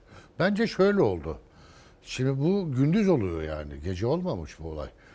Rus, Ruslarla müzakere yapıyoruz ya. Evet bir taraftan masadayız. Evet. Ben şöyle tahmin ediyorum. Herhalde Ruslar bizim dayatmalarımızı kabul etmedi. Taleplerimizi. Evet. Bizim taleplerimiz var. Evet. Biz diyoruz ki Esad orada zulmediyor. Ankara'nın Evet. söyledikleri bu. Evet. Biz Esad'ın bu Ruslar zul- bunu dayatma olarak algılıyor. Onu geleceğiz şimdi coğrafyaya biz gelince. de bizim de bir takım taleplerimiz var. Biz de diyoruz ki siz çekilin aradan. Evet. İşte o arada herhalde Rus heyeti Putin'i aradı. Hmm. Uzlaşamıyoruz dedi. Putin de herhalde vurun dedi. Şimdi hocam soru Bir şu. daha söyleyeyim mi? Evet. Herhalde Putin, Putin de... vur de dediniz. Tabii yani. Onu soracaktım. Putin izin vermeden, Putin destek vermeden Esad bunu Suriye- yapabilir mi? Esad da yapamaz, kimse yapamaz. Yapamaz. Hiçbir şey yapamaz. Bize hele hiç kimse yapamaz. Hiçbir şey yapamaz. Peki, şimdi biraz bu İdlib'e girelim mi? Evet buyurun. Buyurun. Şimdi jeopolitik hep şöyle bir dokunduk değil mi? Evet. Yani biz yerimizi tanımlayamadık. Soğuk Savaş döneminde biz NATO'nun üyesiydik. Tam üyesiydik ve Avrupalıydık. Avrupa'nın Güneydoğu kanadının bekçisiydik. Bir adımız vardı. Ama biz sonra Orta Doğulaştık. Yani Soğuk Savaş bittikten sonra Büyük Orta Doğu projesi başladıktan sonra bizim de kimliğimiz değişti. Çünkü Amerika için bizim NATO üyesi olmamızdan daha önemlisi Arap dünyasına demokrasi ve İslam dinini beraber e, içimizde bulundurduğumuz için bir model olarak sunmak istedi Amerika. İşte ılımlı İslam sosuyla bize sundular. Evet, evet. Şimdi tabii onun da acısını çekiyoruz yani yavaş yavaş. Ama paşam bir taraftan da Ama biz bunu Amerika'ya da yapmamız lazım. güvenemiyoruz. Bakın biz- Avrupa'da bizi yalnız bırakıyor. E, PYD'ye silah veriyorlar, YPG'ye silahlandırıyorlar. Yani NATO'ya güvenemiyoruz değil mi? Güvenemiyoruz. Amerika'da güvenemiyoruz. E, Ruslara da güvenemem. Ama Amerika İdlib'de ben bir yazı yazdım yine. Dedim ki İdlib'de Amerika kazandı. Nasıl kazandı? Nasıl? Rusya ile bizi kafa kafaya getirdi. Rusya da yıpranıyor. Rusya çok zengin bir ülke değil. İspanya kadar şeyi var yani. Ama doğal gazı var. Doğal gazı var. Bizim doğal gazımızın vanası onların ellerinde. Ya tabii çok açığımız var Rusya'ya karşı. Bağımlı- Bir saniyenizi Şimdi alacağım. Rusya, Rusya ile kafa kafaya gelmeye mecbur muyduk biz? Bir Onu saniyenizi alacağım. lazım. Cumhurbaşkanı'na gidebiliyor muyuz Şehnaz? Peki. Ankara'ya gidebiliyor muyuz? Bir de- değerleme toparlama yapalım. Engin Yılmaz orada mı? Ankara'ya bir bağlantı yapabiliyor muyum? Peki. Ankara'ya gideceğiz biraz sonra. Engin Yılmaz'la konuşacağız. Oradan Cumhurbaşkanı'na gideceğiz. Peki o bağlantılar yapılana kadar devam edelim. Şimdi şey iyi mi? Ee, istikamet doğru mu? Tabii. konuştuk. Anlamamız gerekiyor. Hı hı. Şimdi Ama şunu anlamak Ama istiyorum. bu çok önemli. Biz ne yapacağız Bak, şimdi? bir de oraya geliyoruz. Şimdi yani bizim jeopolitik kimliğimiz ne? Bu çok önemli. Biz batılı mıyız, Avrasyalı mıyız? Atlantik içinde miyiz, Avrasya'da mıyız? Şu an ne Atlantik'teyiz ne Avrasya'dayız. İkisinin arasında sıkışmış. benim inancım hep şu. Atamızın bize emrettiği gibi. Tam bağımsız politika. Ama bu coğrafyada bunu yapmak kolay değil. Yapamıyoruz, öyle mi? Güçlü olmak lazım. Önce ekonomik bağımsızlığın olacak. Hmm. Ee, kolay değil. Arkadaşlarım uyarıyorlar. Hazır mıyız? Peki Ankara'ya gidiyoruz Gökhan'a.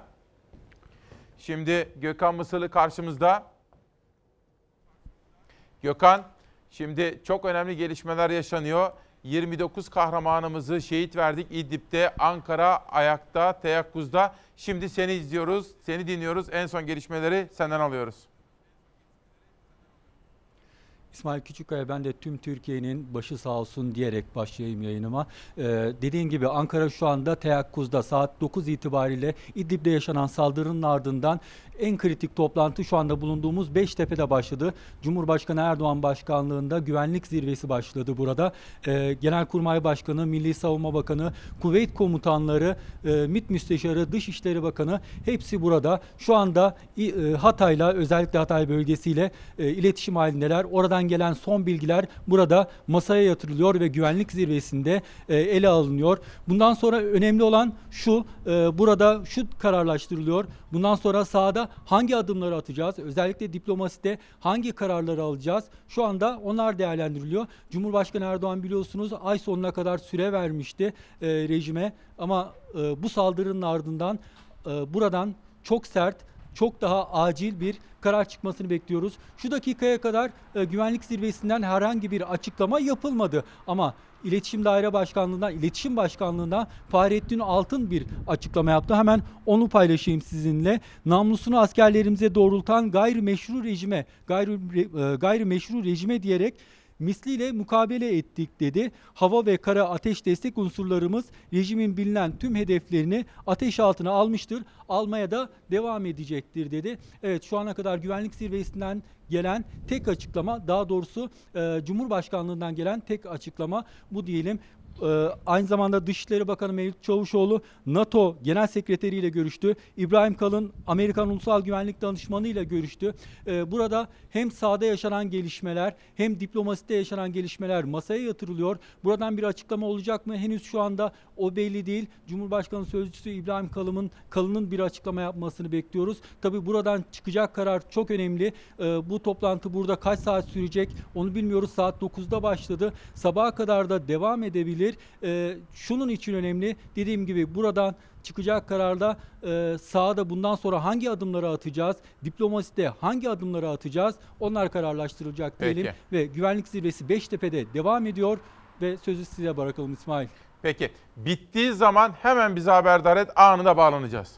Şimdi Ankara'da güvenlik zirvesi var. İdlib'e de girmiştik. Şimdi burada hocam... Şu Ankara'dan bahsedeyim ben. iki Onu satır. soracağım. Şimdi devlet toplantısı... Şimdi bakın bizim askerlikte bir adet vardır.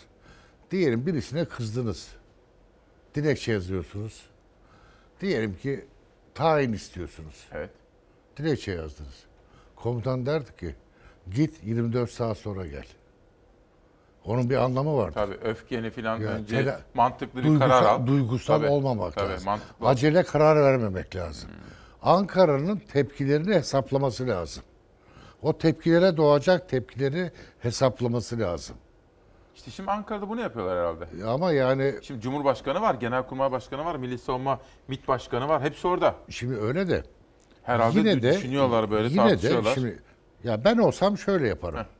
Veya ben olsam Cumhurbaşkanı'na şöyle teklif ederim. Biz yapıcı, atacağımız adımları tespit edelim. Bir liste yapalım.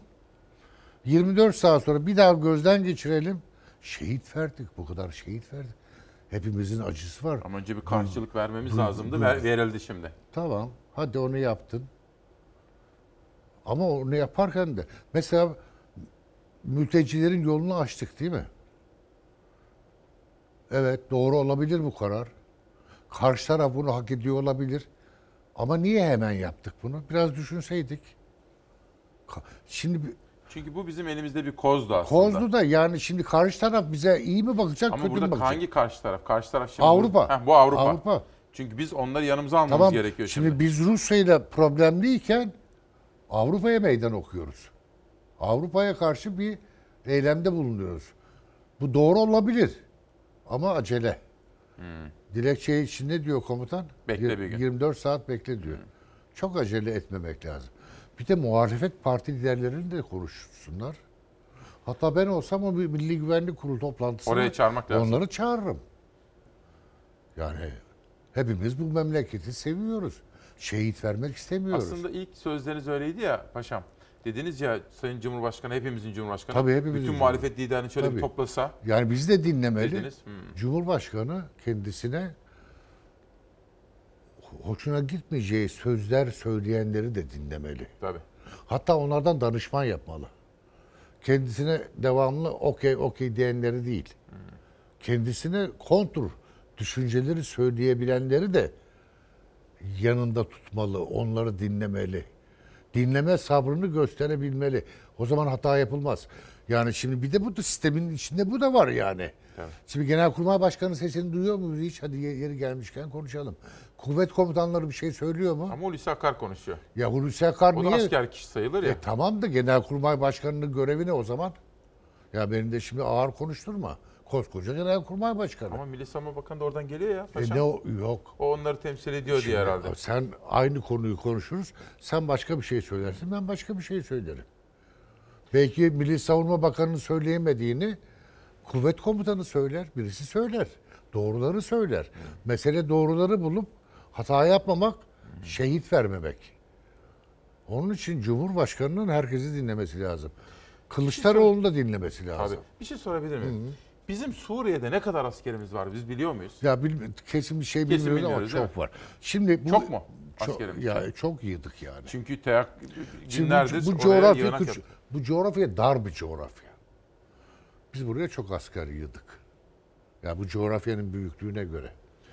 Şimdi Öyle biz mi? İdlib'e giriyoruz değil mi? Bizim biz İdlib'de ne istiyoruz? Ne istiyoruz? Belli mi? Ben burada yazdım. Şimdi bizim burada siyasi amaç diyoruz biz buna sistematik içerisinde. Bizim burada siyasi amacımız ne? Ankara'nın bizimkilerin yaptığı açıklama şu paşam. Diyor ki Esad rejimi Hı hı. zulmediyor. Kendi halkının üzerine bomba yağdırıyor. Tamam. Ve Mülte- oradan bize mülteci doğru geliyor. mülteciler geliyor. Benim Tamam. için güvenlik riski diyor. Tamam ben bunu kabul ediyorum. Bu doğru. Bu doğru. Bunu bunu kabul ettik. Evet. Ya bizim siyasi amacımız mültecilerin Türkiye'ye gelmesine mani olmak. Tabii. Değil mi? Yeter 4 milyon mülteci ve, var. Ve doğru bu. Evet. Haklı. Peki yaptığımız doğru mu o anlamda? Ona Ha, geleceksiniz. işte işte- Ya bu amaca ulaşmak için uyguladığımız stratejiler doğru mu? Şimdi bizim bu mülteci akınını önlememiz veya onlara Suriye'nin içinde güvenli bir bölge oluşturmamız için buraya kadar gelmemize gerek var mı? Şimdi biz diyoruz ki Ruslara biz Suriyeli mültecilere güvenli bir bölge olarak buraya kadar yer istiyoruz. Herhalde öyle müzakerelerde öyle diyorlar. Ya bu bu mantıklı mı yani? Şimdi şöyle bir hassasiyet var. Suriye Evet. ordusu ne yaptı? İlerledi değil mi? Biz şehitlerine nasıl veriyoruz? Bir daha hatırlatalım. onu. Hava saldırılarıyla.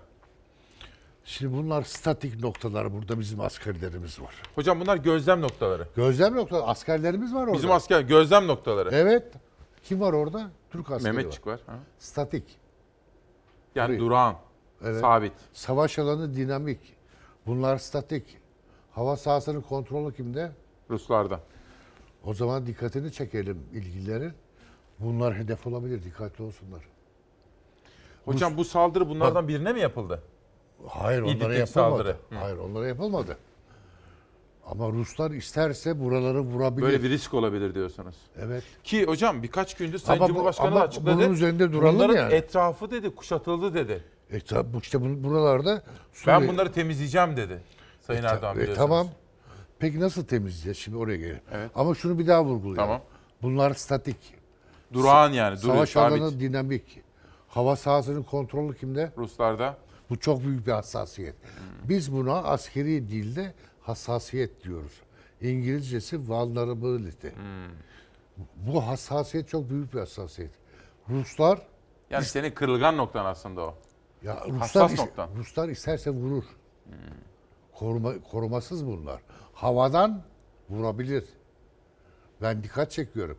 Yani benim görevim kim bana kimse ver, görev vermedi. Ben özgür bir insanım. Emekli Ama- bir insanım. ama Hiçbir bağlantım eski. yok. Hı hı. Hiç kimse bunları söylemiyor. Televizyonlara çıkan eski askerler çoğu, hepsi değil, siyasetçilerin hoşlanacağı sözleri söylüyor. Hamaset yapıyor. Ama ben burada dikkati çekiyorum. Diyorum ki bunlar hassastır. Ruslar isterse hava üstünlüğüne sahip. Peki ne yapmalıyız o zaman? Tamam yapmalıyız? hassas ama bizim de gözlem noktamız Yani bunlar. şimdi yani şimdi gömleğin düğmesini baştan yanlış iliklerse Hepsi yanlış olur. Şimdi yanlış ne? Yanlışı bu. Yani biz daha ge bu Soçi toplantısı oldu ya. Soçi mutabakatı. Evet. Ben o zaman dedim ki bizim gözlem noktaları 15 kilometre ileriye kurulmalı. Bizim sınırımızdan 15, kilometre içeriye. Evet. Bizim askerlerimiz burada bir güvenli bölge kurmalı. Mülteci gelirse buraya gelsin. Ama şimdi bir de burada HTŞ var. HTŞ, Amerika istiyor HTŞ'yi. James Jeffrey ne dedi? Hani şehitlerimiz var dedi değil mi? Sahtekar. Ben ona stratejik cambaz diyorum. Ne şeydi ya? Sen PKK'yı destekliyorsun bize karşı. PYD'yi silahlandırıyorsun. E, tabii. Bizi kandıracak Bir bir. şey sorabilir miyim? Hı hı. Şimdi sizin son bir yıl önceki yazılarınız aklıma geldi de sizi dinlerken. Şimdi Ama biz bir şu yıl önce- önemli bunu unutmuyoruz Yok değil onu mi? unutmayacağız. Ona bir daha döneceğim. Hı hı. Gözlem noktalarımız hem kuşatma altında hem de havadan tehdit altında. Yani şimdi bakın hava biz bu sen lafını unutma tamam. Estağfurullah, Ben, yok, ben buyurun, şunu buyurun. söyleyeyim. Şimdi Sayın Cumhurbaşkanı ne diyor? Biz birliklerimizi getirdik. Taarruz edeceğiz.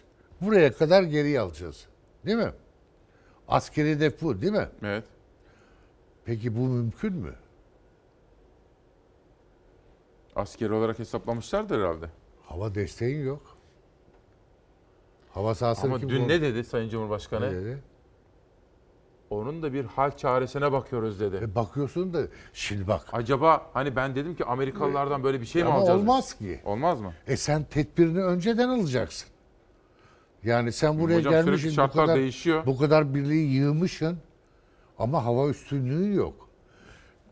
Sıkışınca diyorsun ki çaresine bakacağız. Ey Milli Savunma Bakanı niye çaresine zamanında bakmadın? Niye Sayın Cumhurbaşkanı'na, Sayın Milli Savunma Bakanı hava desteği olmadan biz taarruz edemiyor, edemeyiz demiyorsun? Dün mesela şöyle haberler Ama vardı. anlaşıldı mı bu? Anlaşıldı. Ya bunu söylemek lazım. Yok, tamam. Şimdi mesela biz bizim elimizde hele yerli malı da var. Hava, des- İHA, hava üstünlüğü çok önemli. bakın bu tam oraya getireceğim. İHA ve SİHA'lar var bizim. Böyle yolluyorsun. Tamam. Ayna gibi Ruslar görüyorsun. bir tanesini düşürmüş bugün. Bizim çok var elimizde de. Ha şu mesele şu. Kullanamıyoruz içeride.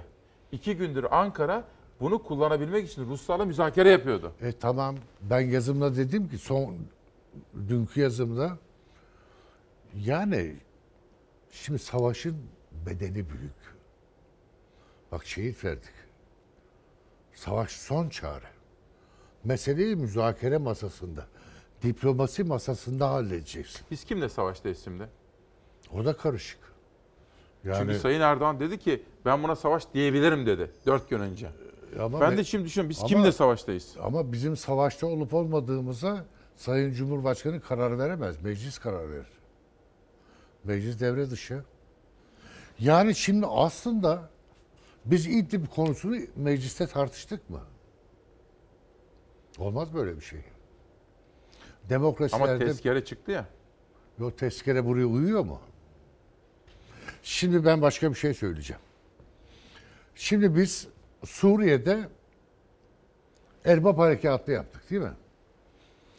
Diyoruz ya siyasi amaç. Onun amacı başkaydı ama. Kamuoyu destekledi mi o amacı? Biz burada PKK-YPG koridorunu kesmek için harekat yaptık. Hepimiz destekledik. Evet. Değil mi? Evet. Açık seçik belli miydi siyasi amaç? Belliydi. Afrin'e yaptık. Açık seçik belli miydi? Orada biz terör terör koridoru olmasın istiyorduk. Tamam. Kamuoyu destekledi mi? Evet. Siya- de siyasi amaç açık seçik belli miydi? Evet. Fırat'ın doğusuna şu bölge harekat yaptık. Siyasi amaç belli miydi? Evet belliydi. Açık seçik belli miydi? Oralarda belliydi. Ve hepimiz destekledik mi? Evet. Peki burada siyasi amaç ne? Açık seçik belli mi? Hani az evvel söyledim ya Türkiye'ye doğru mülteci akımı gelebilir. Tamam. Bunu önlemek istiyoruz. O zaman Ruslar da diyor ki şurada önle diyor. Bu kadar çok diyor. Ne? Ne kadar gittik biz içeriye? Yani şimdi biz sınırımız, sınırdan ne kadar gittik? Ne kadar Yani içerideyiz? ölçe- ölçeğine bakmak lazım ama herhalde bir e, 25-30 kilometre var şu arazi. Yani şimdi Yığınak da çok, askerimiz de çok. e, tabii şimdi yani bu askerleri söylenenler doğruysa taktik alanda da hata yapıyoruz. Bakın ben başka bir yazı yazdım ya. Çünkü içim acıyor, kalbim acıyor gördüğümde. Yani savaş alanında intikaller gece yapılır. Sızma şeklinde yapılır. E bizim konvoylar güpe gündüz düğüne gider gibi, düğün alayı gibi gidiyorlar. Olmaz böyle şey. Ya Ama belki de caydırıcılık için yapıyor. Yok canım olmaz. Ne caydırıcı. Yani şunu yapmaya Ondan çalışıyoruz. sonra havadan vuruyorlar. Olmaz. Gece. Hedef, Hayır, o- hedef belki alıyorsun. oradaki muhatapları Hava şöyle- üstünlüğü sende olsa yap onu. Geliyoruz kardeşim bak benim Yok. sabrımı sınama Yok, demek yok, istiyor yok, olabilir. yok. Bunun bir kaidesi var yani.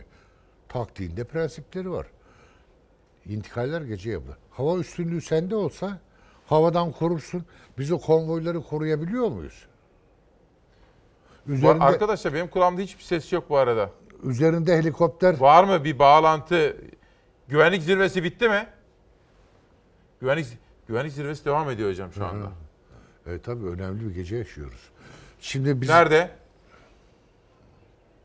Beştepe'ye bir gidelim hocam. Bir saniye. Tamam, hadi bakalım. Evet Ankara büromuzdan Kemal Aktaş Beştepe'de. Bir görelim Kemal'i. Kemal olağanüstü önemli tarihi günlerden birisi. 29 kahramanımızı şehit verdik. Ankara teyakkuzda. Şimdi en son gelişmeleri senden bir alalım. Ankara teyakkuzda gerçekten çok çok üzücü bir gece yaşıyoruz. Şu anda e, külliyede saat 21'den bu yana güvenlik zirvesi devam ediyor. Cumhurbaşkanı Erdoğan'ın başkanlığında e, Milli Savunma Bakanı, Dışişleri Bakanı, e, Genelkurmay Başkanı, kuvvet komutanları e, katılıyor bu zirveye. E, Zirve sonrasında bir açıklama yapıldı. Yaklaşık 6 saattir devam ediyor güvenlik zirvesi. Bu açıklamadan ben e, satır başlarını hemen e, şöyle özetlemek istiyorum. Çok kısa bir şekilde.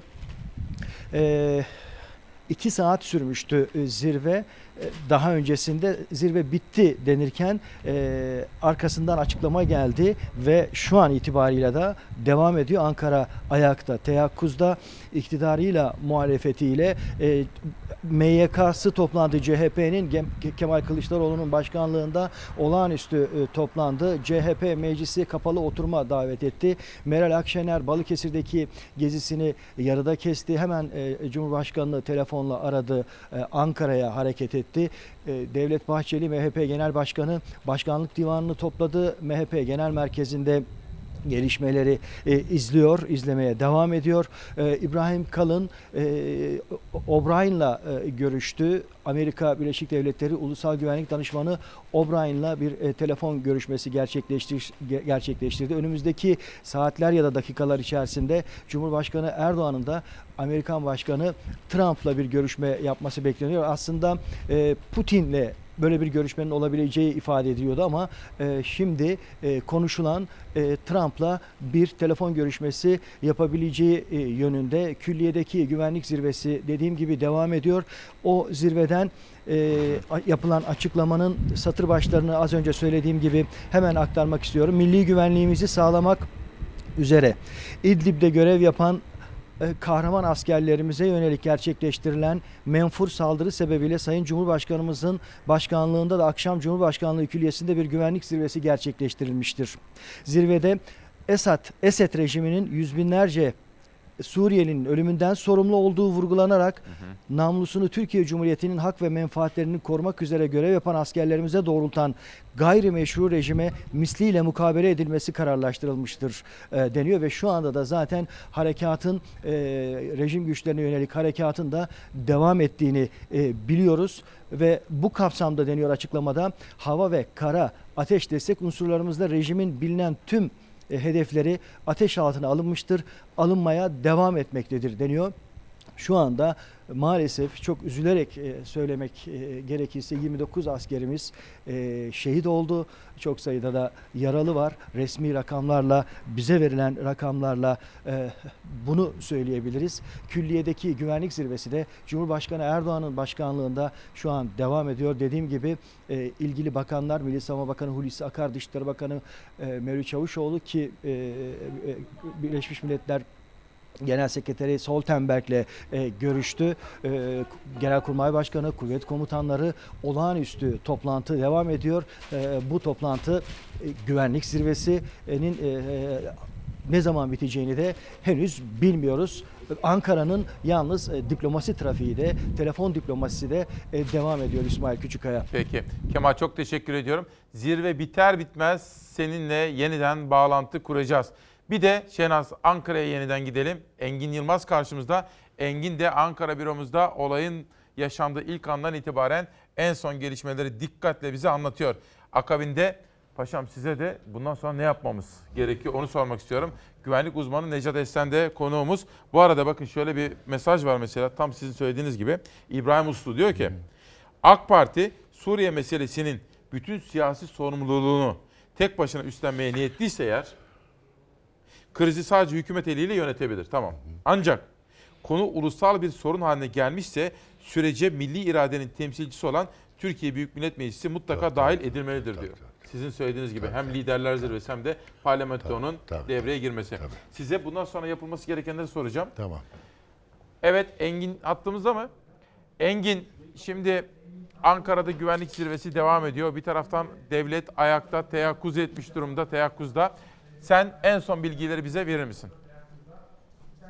İsmail Küçükkaya NATO'dan gelen açıklamayla başlamak gerekir. Aslında bu yeni açıklama, taze açıklama. E, Mevlüt Çavuşoğlu NATO Genel Sekreteriyle bir görüşme gerçekleştirmişti rejimin saldırısı sonrası. Stoltenberg bir açıklama yaptı. Suriye rejimi ve destekçisi e, Rusya'nın İdlib'deki saldırılarını kınıyoruz ve saldırılara son verme çağrısında bulunuyoruz dedi. NATO Genel Sekreteri e, Türkiye NATO'nun devreye girmesini istiyor aslında bir anlamda. Buna ilişkin bir açıklamada yine Ömer Çelik'ten gelmişti. AK Parti sözcüsü Ömer Çelik Türkiye'ye yapılan saldırı NATO'ya yapılmıştır. Aynı zamanda Türkiye'nin NATO'nun e, yanın e, NATO'nun Türkiye'nin yanında yer alması gerekmektedir demişti Ömer Çelik. E, Çavuşoğlu Stoltenberg'i aramıştı. NATO'dan gelen açıklama Suriye rejimi ve destekçisi Rusya'yı kınıyoruz saldırıdan dolayı ve saldırılara son verme çağrısında bulunuyoruz dedi Stoltenberg.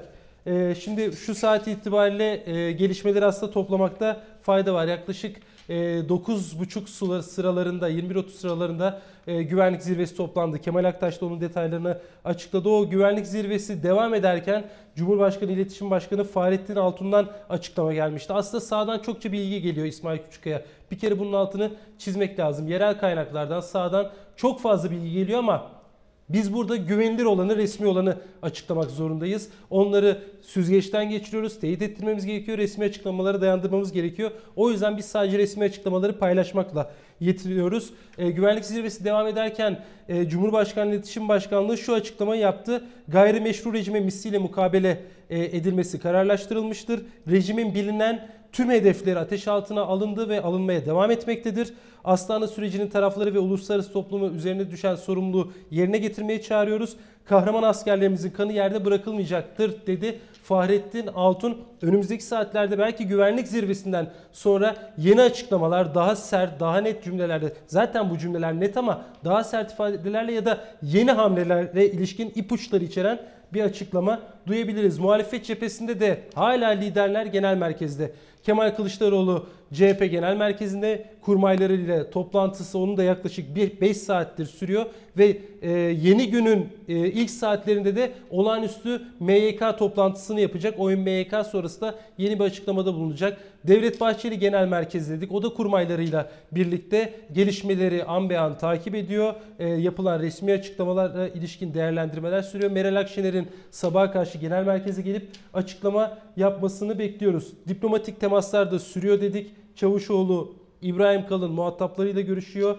Ee, Suriyeli sığınmacılara ilişkin alınan önemli bir karar vardı. Yine onun altını çizmekte fayda var. Sığınmacıların kara ve deniz yoluyla Avrupa'ya geçişlerini önlememe e, kararı aldı Ankara. Yani bir anlamda Avrupa'ya geçişi serbest bıraktı. İsteyenlerin, isteyen sığınmacıların Avrupa'ya geçişleri Türkiye'den serbest dedi Ankara.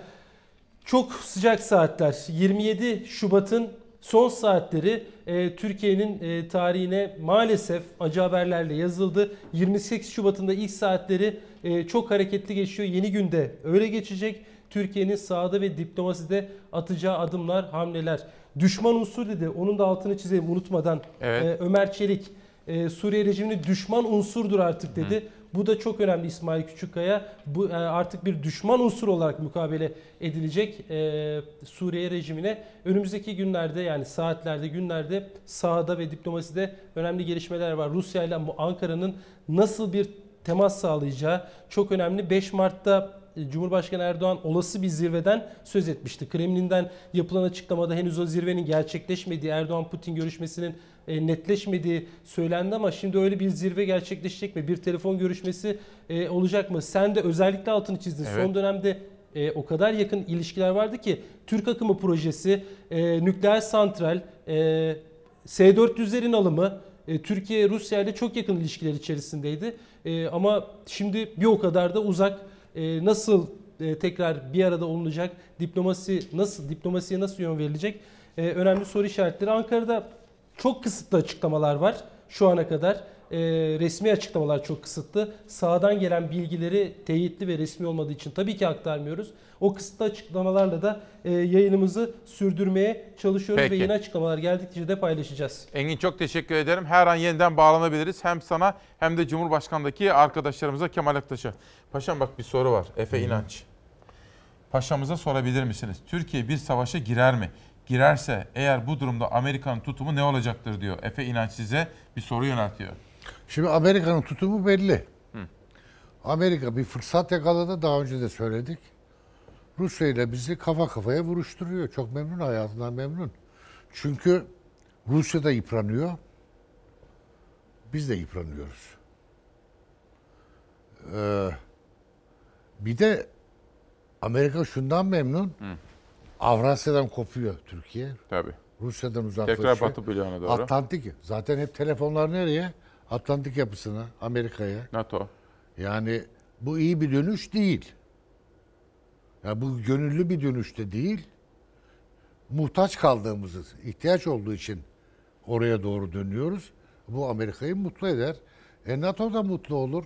Yani Türkiye'nin Avrasya'da Rusya ile, İran'la, Türkiye ile bir blok oluşturması Amerika'nın uykularını kaçırır. Tabii bu kolay değil.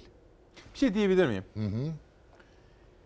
Şimdi ben diyorum ki Amerika'sı... Soruya cevap oldu mu? Oldu. Hı hı. Amerika'sı, Rusya'sı bir tarafa. Hı hı.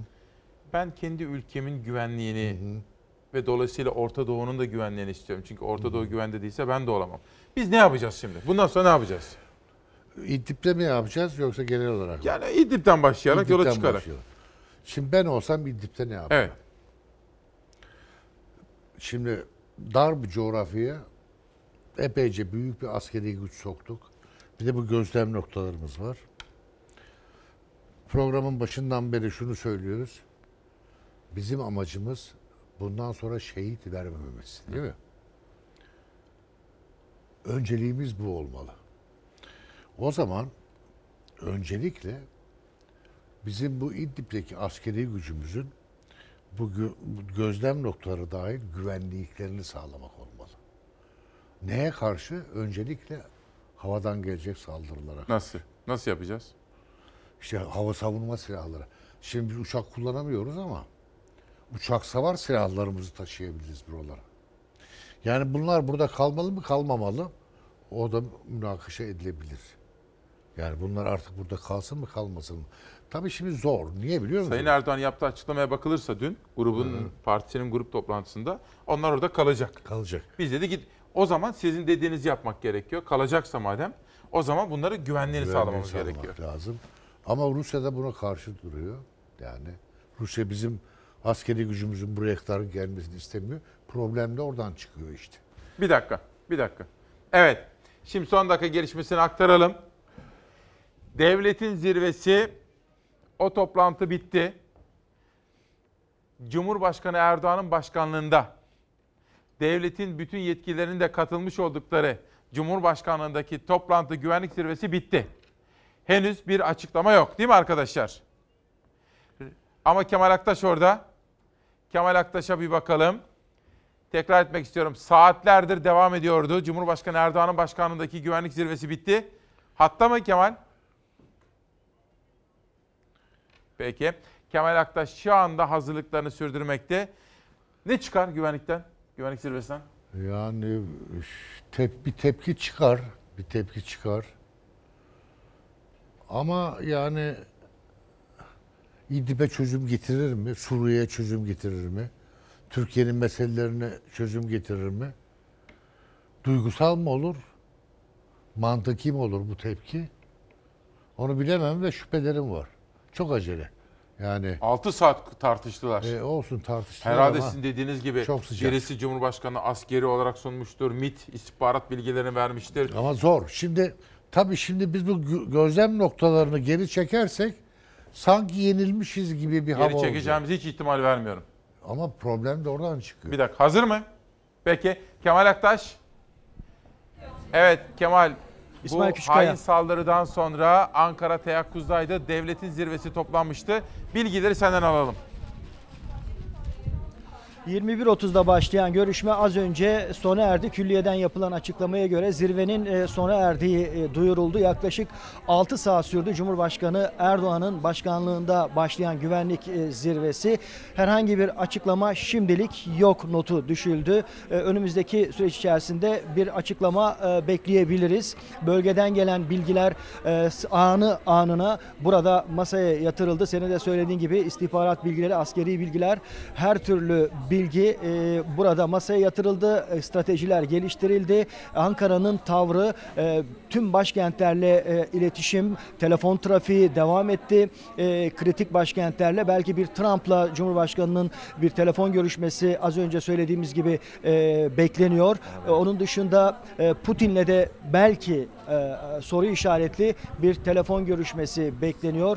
Ankara sınırlarını açtı. Suriyeli mültecilere, göçmenlere Avrupa'ya doğru e, sınırlarını açtı. İlk yaptığı e, diplomatik hamlelerden birisi bu oldu. Askeri hamle ise İdlib'de rejim güçlerini e, şu anda bombardımana tutuyor.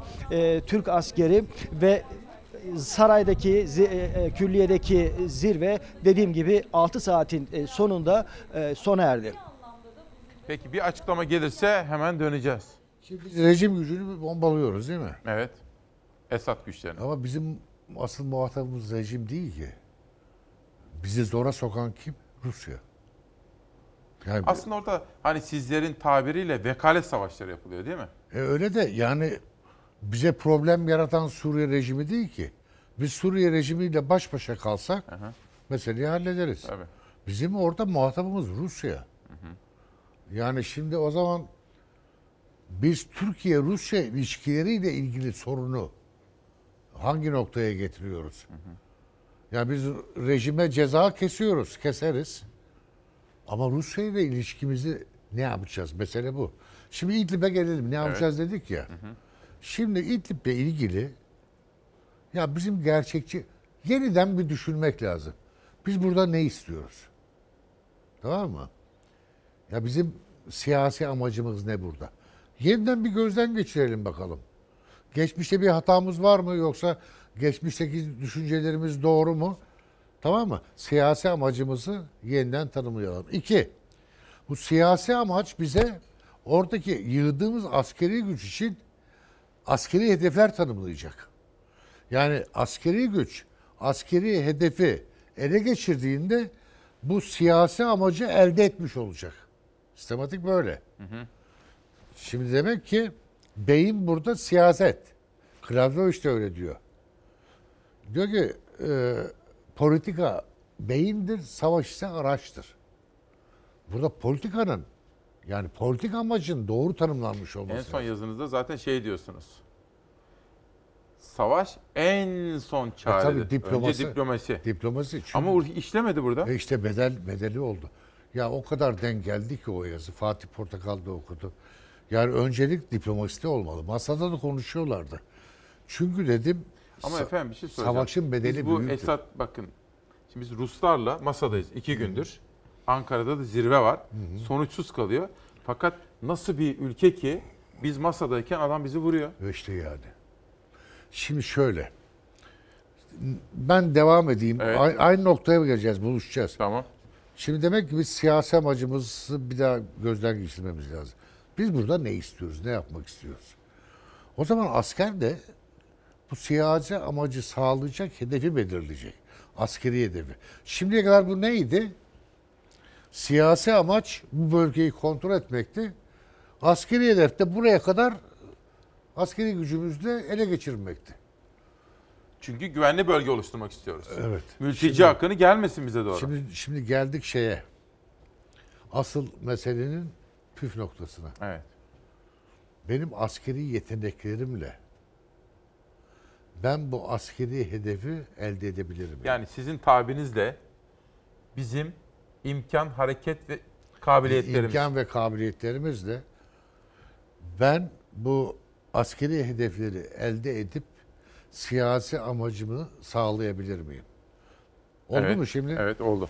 Peki hava hava kontrolü Rusya'dayken ben bu askeri hedefleri elde edebilir miyim? Yani buraya kadar ele geçirebilir Yani miyim? sadece kara gücümüzle yapabilir miyiz? Mesela evet tamam. Böyle de sorabilirim Güzel, bunu. Tamam. Biz kara gücümüze Veya- güveniyoruz ama Veya bunu böyle yapmaya denersek bizim bedeli ne olur? Şimdi benim öncelikli amacım ne? Şehit, Şehit- şehit, vermek. şehit vermeden. En başta da söyledik ya.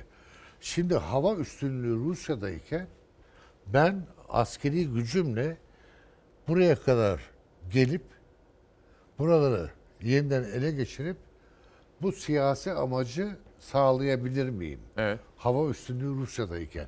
Bu mümkün mü? Bu mümkün müdür? Mümkün müdür? aklıma bir soru Size geldi. göre mümkün mü? Bence hava kuvvet hava gücü olmadan çok zor. E tamam o zaman. Bedeli çok olur. E tamam Peki mesele, bir şey soracağım. Mesele bitti ama. Amerika burada hiç E yok peki, mu? tamam şimdi. Yok yok. Amerika burada Ama hiç yok şunun mu? üzerinde bir duralım. Anladım onu. Ha. Yok yok anladım. Ama herkes anlasın. Bak şöyle tekrar Bel- özet ben Ama özetleyeyim belki, herkes. belki külliye de anlar. Bir şey söyleyeceğim. Amerika'nın burada böyle hava gücü anlamında, hava kontrolü anlamında hiçbir şey yok mu? Ya biz söyledik ya olmaz olur mu? Amerika'nın. Şimdi bak aslında Fırat'ın batısında Rus hava gücü hava sahasını kontrol Yani ediyor. burası bakın. Efendim hep konuşulur ya Fırat bakın Fırat doğusu ve batısı. Fırat'ın batısında hava sahasını kim kontrol ediyormuş? Ruslar. Fırat'ın doğusunda hava sahasını kim kontrol ediyor? Amerika. Amerika. Amerika'nın burada hava gücü var. Bu ne demek? Acaba Suriye bölündü mü? Paylaşmışlar. Acaba Amerika ile Rusya arasında bir mutabakat var. paylaşmışlar değil mi? Ya ilk bu noktaya geldik. Bir daha söyleyelim mi? Fırat'ın doğusunda Suriye'de hava sahasını kim kontrol ediyor? Fırat'ın doğusunu Amerika. Batısında Demek ki orası Amerika'nın malı oldu. Amerika'nın kontrolünde diyelim. Nüfuz alanı oldu. Değil Evet. mi? Nüfuz alanı. Kontrolünde. Peki Fırat'ın batısını kim kontrol ediyor? Rus hava sahası. Demek ki burası da Rusya'nın nüfuz alanı. Rusya diyor ki buranın patronu benim. Yani Amerika buraya karışmıyor mu? Ka- isterse karışır. Rus karıştırmaz. Ya havasa şimdi onun uçakları burada var.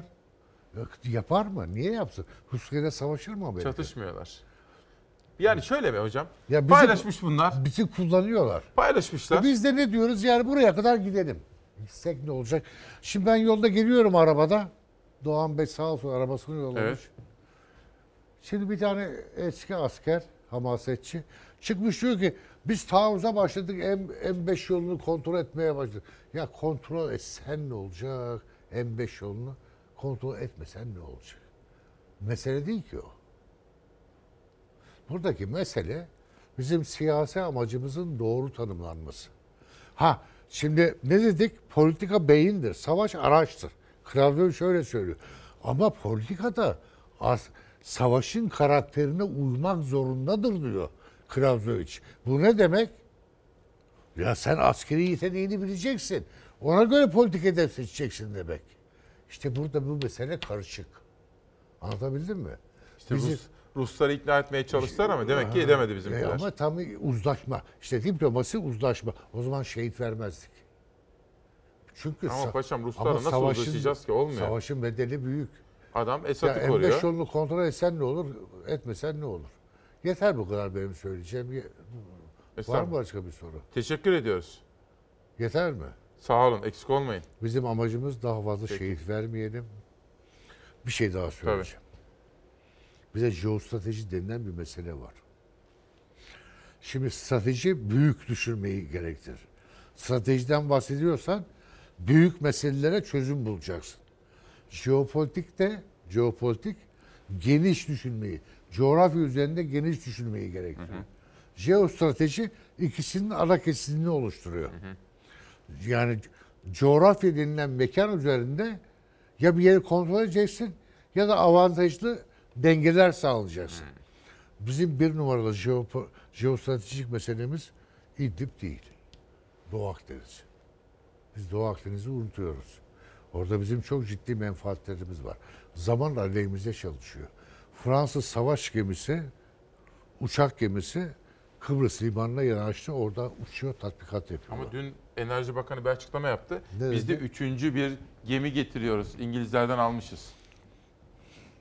Arama Fransız uçak gemisi şu an Güney Kıbrıs limanına yanaşmış durumda beraber tatbikat yapıyor. Peki.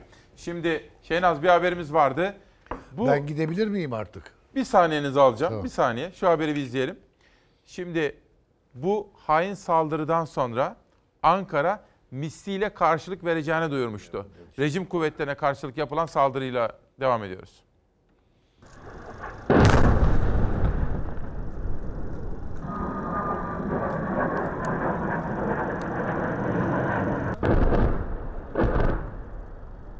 Esad rejiminin İdlib'de Türk Silahlı Kuvvetlerine ait gözlem noktalarına ilk saldırısının ardından Mehmetçik silah arkadaşlarının kanını yerde bırakmamak için karşı operasyon başlattı. 17 günde 1709 rejim unsuru etkisiz hale getirildi.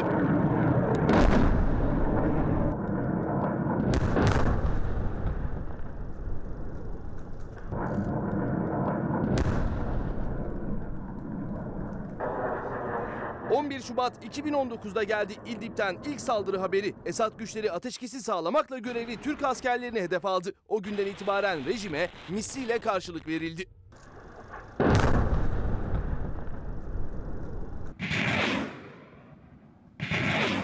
Türk Silahlı Kuvvetlerine saldıran rejim unsurları tek tek tespit edildi. O hedefler havadan böyle vuruldu.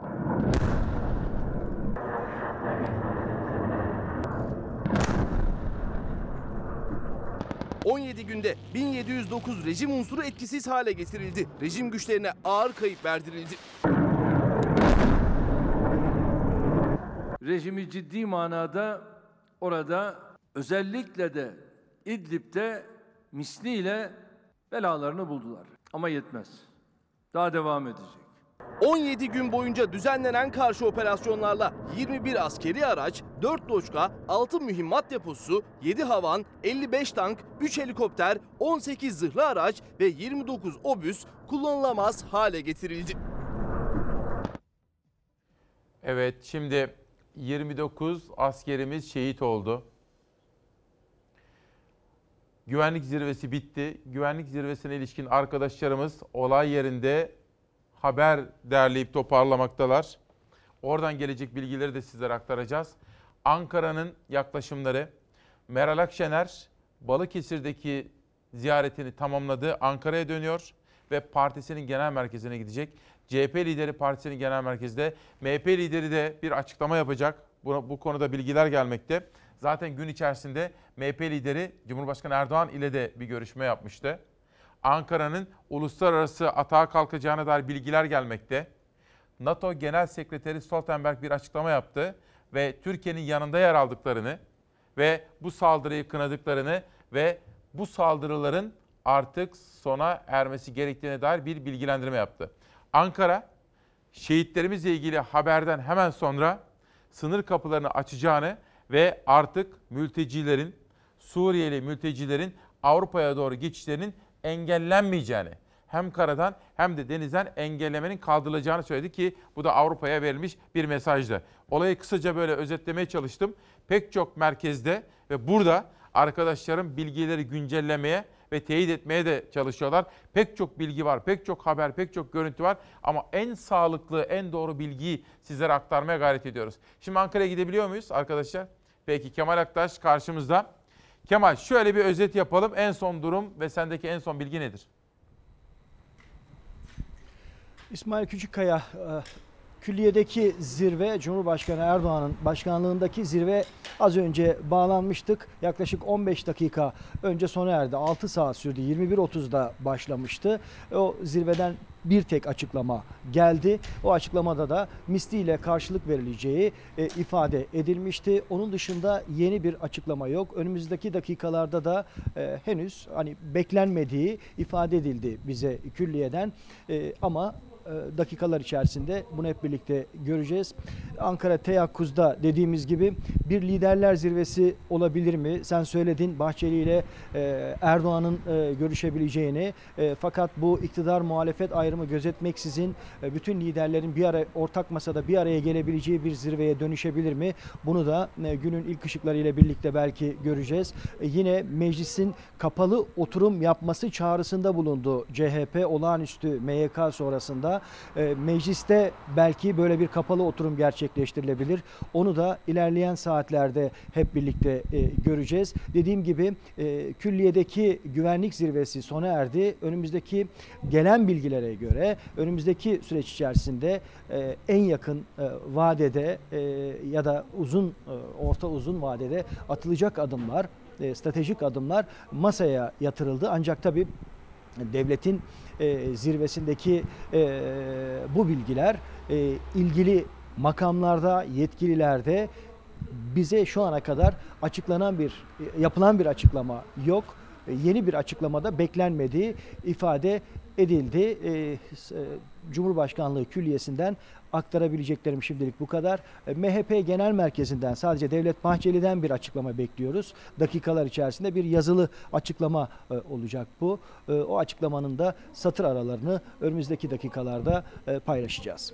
Kemal şimdi ajanslara şöyle bir baktığım zaman senin de altını çizdiğin detayları vermekle birlikte bir de şöyle bir öngörüde bulunuyorlar. Olağanüstü güvenlik zirvesi 6 saatlik bir toplantının ardından sona erdi. Cumhurbaşkanı Erdoğan, Dışişleri Bakanı Çavuşoğlu, Savunma Bakanı Akar, kuvvet komutanları ve MİT Başkanı da katıldığı zirvenin ardından resmi bir açıklamanın yapılmayacağı belirtiliyor. Ne anlama geliyor bu? Hani böyle uzun bir toplantı yapıldı. Genelde MGK'dan sonra da bir açıklama yapılır ve yazılı bir açıklama yapılırdı. Bu ne anlama gelebilir? Yani aslında hani resmi açıklama e, az önce açıkladığımız gibi yani yayın boyunca hep verdiğimiz gibi e, dile getirildi. Orada e, diplomasinin e, tonlamalarıyla o açıklama dile getirildi. Şimdi devlet belki hani kamuoyuyla paylaşacağı e, konular var, paylaşmayacağı konular var. E, uygulamada, pratikte alanda, sahada e, gösterecek. E, bu zirvenin sonuçlarını belki de orada göreceğiz. Hem diplomasi alanında hem askeri alanda. Zaten e, ilk adımlarını da e, gördük. Bir taraftan sınır kapılarının e, açılacağını, açıldığını e, gördük. Diğer taraftan e, zaten sıcak bir e, çatışma ortamı vardı İdlib'de. E, bu saldırının ardından, hava saldırısının ardından e, karadan e, karadan saldırı, karşı saldırı rejim güçlerine dönük e, e, başlatıldı, devam ediyor. Ama bundan sonraki adımlara ilişkin e, devlet ne gibi e, bir e, yol izleyecek onu tabii şu an itibarıyla bilmiyoruz. O bu güvenlik zirvesinde de en üst makamlarda e, bu bilgiler masaya yatırıldı, derlendi, toparlandı. E, şu an itibariyle kamuoyuyla paylaşılması gereken e, hususlar paylaşıldı ama diğer hususları da hep birlikte önümüzdeki süreç içerisinde e, göreceğiz. E, ben bunu anlıyorum İsmail. Peki Kemal çok teşekkür ediyorum. Herhangi bir bilgi, gelişme olursa veya bir açıklama hemen bağlanabiliriz. Çok teşekkür ediyorum. Kolaylıklar diliyorum. Şimdi birkaç gün evvel biz Çalar Saat'te de aktarmıştık o tweetleri. Hani sosyal medyanın gündeminde sizlerle paylaşıyoruz ya. Kemal Yavuz, o da bir Mustafa Kemal askeri, emekli bir general. Gelişmeleri özetledikten sonra adeta yeni bir dünya savaşının eşiğindeymişiz gibi demişti. Kendimi bu gelişmeleri izledikten sonra 3. Dünya Savaşı'ndaymış gibi hatta 1. Dünya Savaşı'nı tekrar yaşıyormuş, dejavu hissindeymiş gibi hissediyorum demişti. Bakın Gürkan Zengin bir gazeteci arkadaşım. Coğrafyamızda 100 yıl sonra yeniden büyük bir jeopolitik deprem yaşanıyor. Kimileri bunu kavrayamamış olsa da Türkiye güney sınırlarından bir kuşatma altındadır. Devlet sınır boylarında ve sınır ötesinde bu kuşatmayı yarmanın mücadelesini veriyor diyor. Son derece ilgi çekici bir analiz olabilir efendim. Bunu da altını çizelim. Peki ana muhalefet partisinden hangi açıklama geldi? Hazır mı arkadaşlar Öztürk? Öztürk ne söylemişti? Dinliyoruz. İdlib'den gelen acı haberler kalbimizi dağladı. İdlib'de durum son derece ciddi ve endişe verici. Hatay valisinin yaptığı açıklamalardan İdlib'de şehitlerimizin, çok sayıda şehidimizin ve yaralıların olduğu anlaşılmaktadır. Milletçe büyük bir üzüntü içindeyiz. Şehitlerimize Allah'tan rahmet, yaralılarımıza acil şifalar, şehitlerimizin kederli ailelerine ve milletimize başsağlığı ve sabır diliyoruz. Genel Başkanımızın günlerdir söylediği gibi Suriye'de, Libya'da, İdlib'de Mehmetçiğimizin tek, burna, tek bir tırnağı dahi etmez. Türk ordusu Türkiye Büyük Millet Meclisi'nin ordusudur. Onlarca şehidimiz varken Türkiye Büyük Millet Meclisi'nin buna sessiz kalmasını beklemememiz gerekir. Bu nedenle Cumhuriyet Halk Partisi olarak konuyu görüşmek üzere yarın Türkiye Büyük Millet Meclisi'ni kapalı oturumla toplantıya çağırıyoruz. Şimdi sizlerden gelen bir tabii Amerika'da şu anda akşam saatlerinde bizi izleyenler ve ülkemize şehitlerimizle ilgili hem başsağlığı mesajları hem dayanışma mesajları geliyor. Gökhan, Gökhan Gökçay bu nasıl iş? 29 şehidimiz var ama 6 saatlik toplantıdan sonra neden bir açıklama yapılmıyor? Aslında belki de bir açıklama yapılması bence de isabetli olurdu. Editörlerimden bana gelen bir son dakika bilgisi. Amerika Birleşik Devletleri'nin Dışişleri Bakanlığı İdlib'de Türk askerlerine yönelik hava saldırısına ilişkin açıklamada bulunarak derin kaygı içindeyiz dedi. NATO Genel Sekreteri Stoltenberg'in açıklamasını da hatırlatmak isterim. Bu saldırıyı kınadıklarını, Türkiye'yi desteklediklerini ve bu saldırıların sona erdirilmesi gerektiğinin altını çizdi NATO Genel Sekreteri. Hatırlayacaksınız Amerika hem Pompeo hem de savunma bakanları peş peşe yaptıkları açıklamalarla Türkiye ile işbirliği imkanları aradıklarını, Suriye'de Türkiye ve ABD'nin ortak neler yapabileceklerine dair arayış içerisinde olduklarını ve Ankara'ya yönelik ziyaret taleplerinden bahsetmişlerdi Amerika'nın üst düzey iki yetkilisi. Ve Avrupalıların Türkiye, Rusya, İngiltere, Fransa dörtlü zirve taleplerini Moskova reddetmişti. Böyle bir ihtimal yok demişti. Ankara'nın önümüzdeki 5 Mart'ta en azından iki ülkenin liderleri Putin ve Erdoğan bir araya gelsin şeklindeki çağrısı da Putin'in sözcüsü tarafından böyle bir ihtimal şu anda gözükmüyor. Sayın Putin'in programında 5 Mart'ta Erdoğan'la bir görüşme planlanmıyor şeklinde bir açıklama yapmıştı. Yani Ruslar aslında bir adım geriye çekilerek gelişmeleri takip ediyorlardı. İşte bu saldırının arkasında Rus parmağı var mı yok mu en önemli soru işareti ve Ankara'nın çözmesi gereken mesele işte bu gibi gözüküyor. Şimdi Fahrettin Altun'un Cumhurbaşkanlığı adına yapmış olduğu bir açıklama vardı. O açıklamadan dakikalar sonra Türkiye'ye yönelik bu saldırıda acaba Türkiye nasıl bir karşılık verdi? O görüntüleri izliyoruz, izleyelim. Ne oldu arkadaşlar? Değerli saldırı, saldırı. Esed rejim güçleri tarafından bugün İdlib'de Türk Silahlı Kuvvetleri mensuplarımıza karşı yapılan hava saldırısı sonucu 22 Mehmetçiğimizin şehit olduğunu kamuoyuyla paylaşmıştım. Yaralar, yaralılarımızın olduğunu, ağır yaralılarımızın olduğunu da ifade etmiştim. Maalesef ağır yaralılarımızdan 7 tane Mehmetçiğimiz e, şehit olmuştur. Bugün yapılan hava saldırısı sonucu bu saldırı sonucu Mehmetçiklerimizden 29 Mehmetçiğimiz şehit olmuştur. E, Diğer yaralılarımız e, hastanemizde tedavileri e, devam etmekte. E, Ben tekrar e, şehitlerimize Allah'tan rahmet diliyorum. Yaralılarımıza acil şi- şifalar diliyorum. Ailelerine başsağlığı diliyorum. Milletimizin başı sağ olsun. Yaralılarımızla ilgili durumu e, kamuoyuyla paylaşmaya e, devam edeceğim. Şu an itibariyle hastanemizde 36 e, yaralımız var. Bu yaralılarımızın tüm e, tedavileri sağlık personelimiz tarafından yerine getirilmektedir. Kamuoyunu bilgilendiriyorum. Milletimizin başı sağ olsun.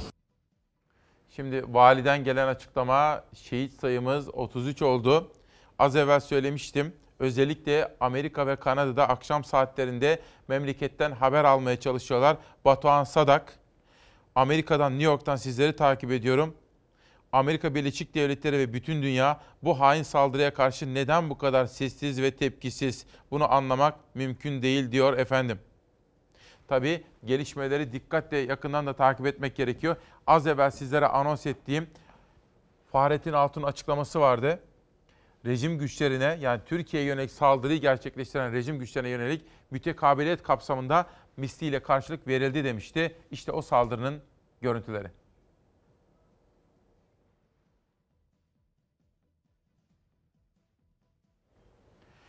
Evet işte aslında Türkiye'ye yönelik saldırıdan sonra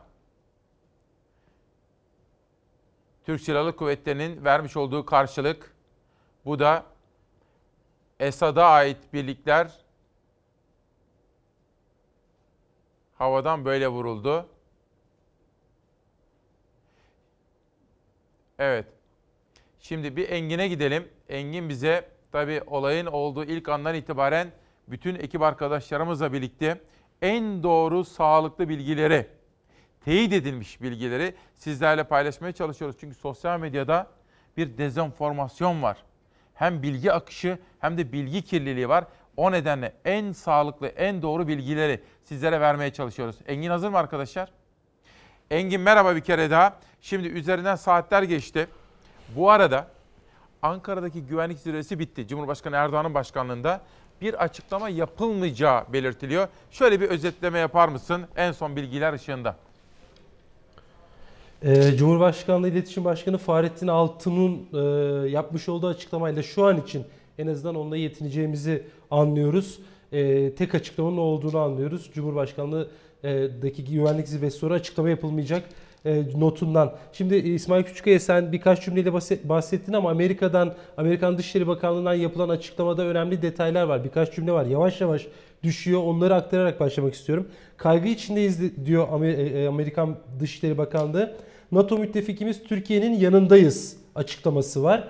E, Bir de şu cümle önemli. Türkiye'ye İdlib'de nasıl yardım ede- edebileceğimize dair seçenekleri değerlendiriyoruz diyor Amerika Dışişleri Bakanlığı. Krizin çözümüne yönelik e, Türkiye'ye nasıl yardım edebileceğimize dair seçenekleri değerlendiriyoruz. Sen de altını çizdin. Daha önce Pompeo'dan, Esper'den, yetkililerden de benzer açıklamalar gelmişti. Bu saldırı sonrası da Amerika yine bunun altını çiziyor. Sahada Türkiye ile beraber ne yapabiliriz? Seçenekler masada diyor Amerika Dışişleri Bakanlığı.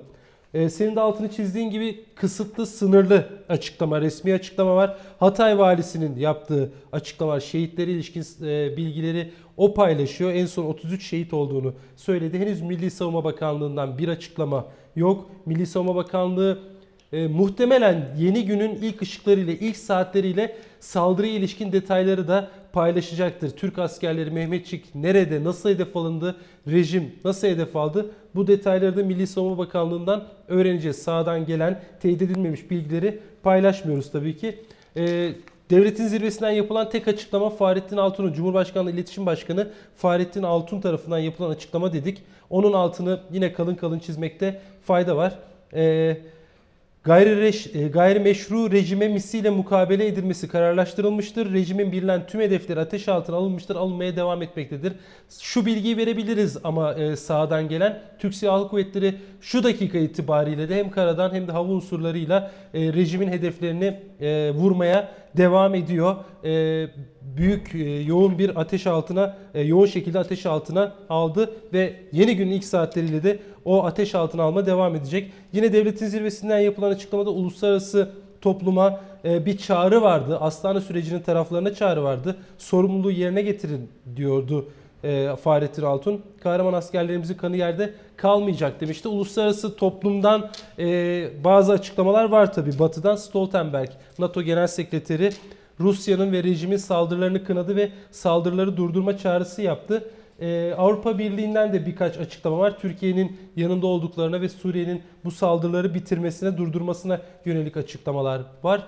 Devletin e, zirvesiyle yani devlet iktidarla muhalefetin İdlib'de son dönemde yaşadığı e, büyük ayrılıklar vardı. Yani siyasi polemikler vardı ama bugün itibariyle o siyasi polemiklerin bir kenara bırakıldığını söyleyebiliriz. CHP kapalı oturum istedi mecliste. Yarın o kapalı oturum olacak mı olmayacak mı göreceğiz ama yapılan açıklamalar e, Mehmetçiğin e, Mehmetçiğin uğradığı saldırıya yönelik ve e, Türkiye Cumhuriyeti Devleti'nin yanında olduğuna yönelik açıklamalar muhalefetten. CHP'deki MYK'nın bittiğine dair not da şimdi ulaştı. O da yaklaşık 6 saat süren bir toplantıydı. Ee, yarın saat 11'de yeniden CHP MYK toplanacak. Meral Akşener'den bir açıklama yok. O da e, saate bakıyorum 3.54 demişlerdi. Yaklaşık 10 dakika sonra Meral Akşener'den de bir açıklama gelecek. Belki Cumhurbaşkanı Erdoğan'la yaptığı o ilk telefon görüşmesi, ilk saatlerdeki telefon görüşmesine dair de bir detay paylaşabilir. Tabi merak edilen konulardan bir tanesi de Cumhurbaşkanı Erdoğan muhalefet liderleriyle bir araya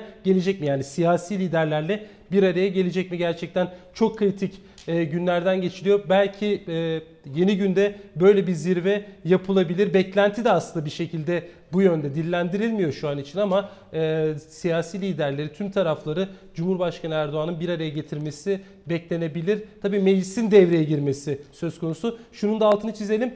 Cumhurbaşkanlığındaki güvenlik zirvesinde Meclis Başkanı Mustafa Şentop'un yer aldığı, Mustafa Şentop'un da yer aldığı bilgisi elimize ulaştı. İsmail Küçükkaya çok e, Evet. arkadaşlarım bir not daha ilettiler. E, Cumhuriyet Halk Partisi Genel Başkanı Kılıçdaroğlu e, Meclis Başkanı Şentop'la telefonla görüştü ve e, Meclis Başkanı Şentop'tan bilgi aldı diyor. Yani şu dakika itibariyle telefon trafiği de siyasette, iç siyasette de telefon trafiği devam ediyor karşılıklı. Yani e, liderler, siyasiler, muhalefeti iktidarı, e, meclis başkanı e, bu sabah kadar uyumayacak gibi görünüyor ve ayakta olacaklar. Onlar da sağdan gelen gelişmeleri değerlendirecekler. Engin. Tabii iktidar cephesi bir Çok özür diliyorum. Şimdi seni dinlerken aklıma geldi de şimdi burada bir taraftan sosyal medyaya da bakıyorum. Şimdi bu olaydan sonra, bu acı olaydan sonra şehitlerimiz var. Kahramanlarımızı şehit ettik. 33 kahramanımız şehit oldu. İki hamlemiz var. Birini çok akıllıca buluyorum. Sakin ve devlet aklına uygun buluyorum. Birini de hata gibi geliyor bana. İkisini de sana sormak istiyorum. Önce akıllıca bulduğumu. Biz bu saldırıda, bu hain saldırıdan sonra Fahrettin Altun açıklamalarına da baktım.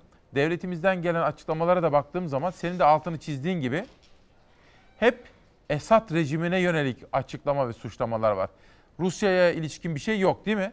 Bunu bir anlatır mısın? Yok.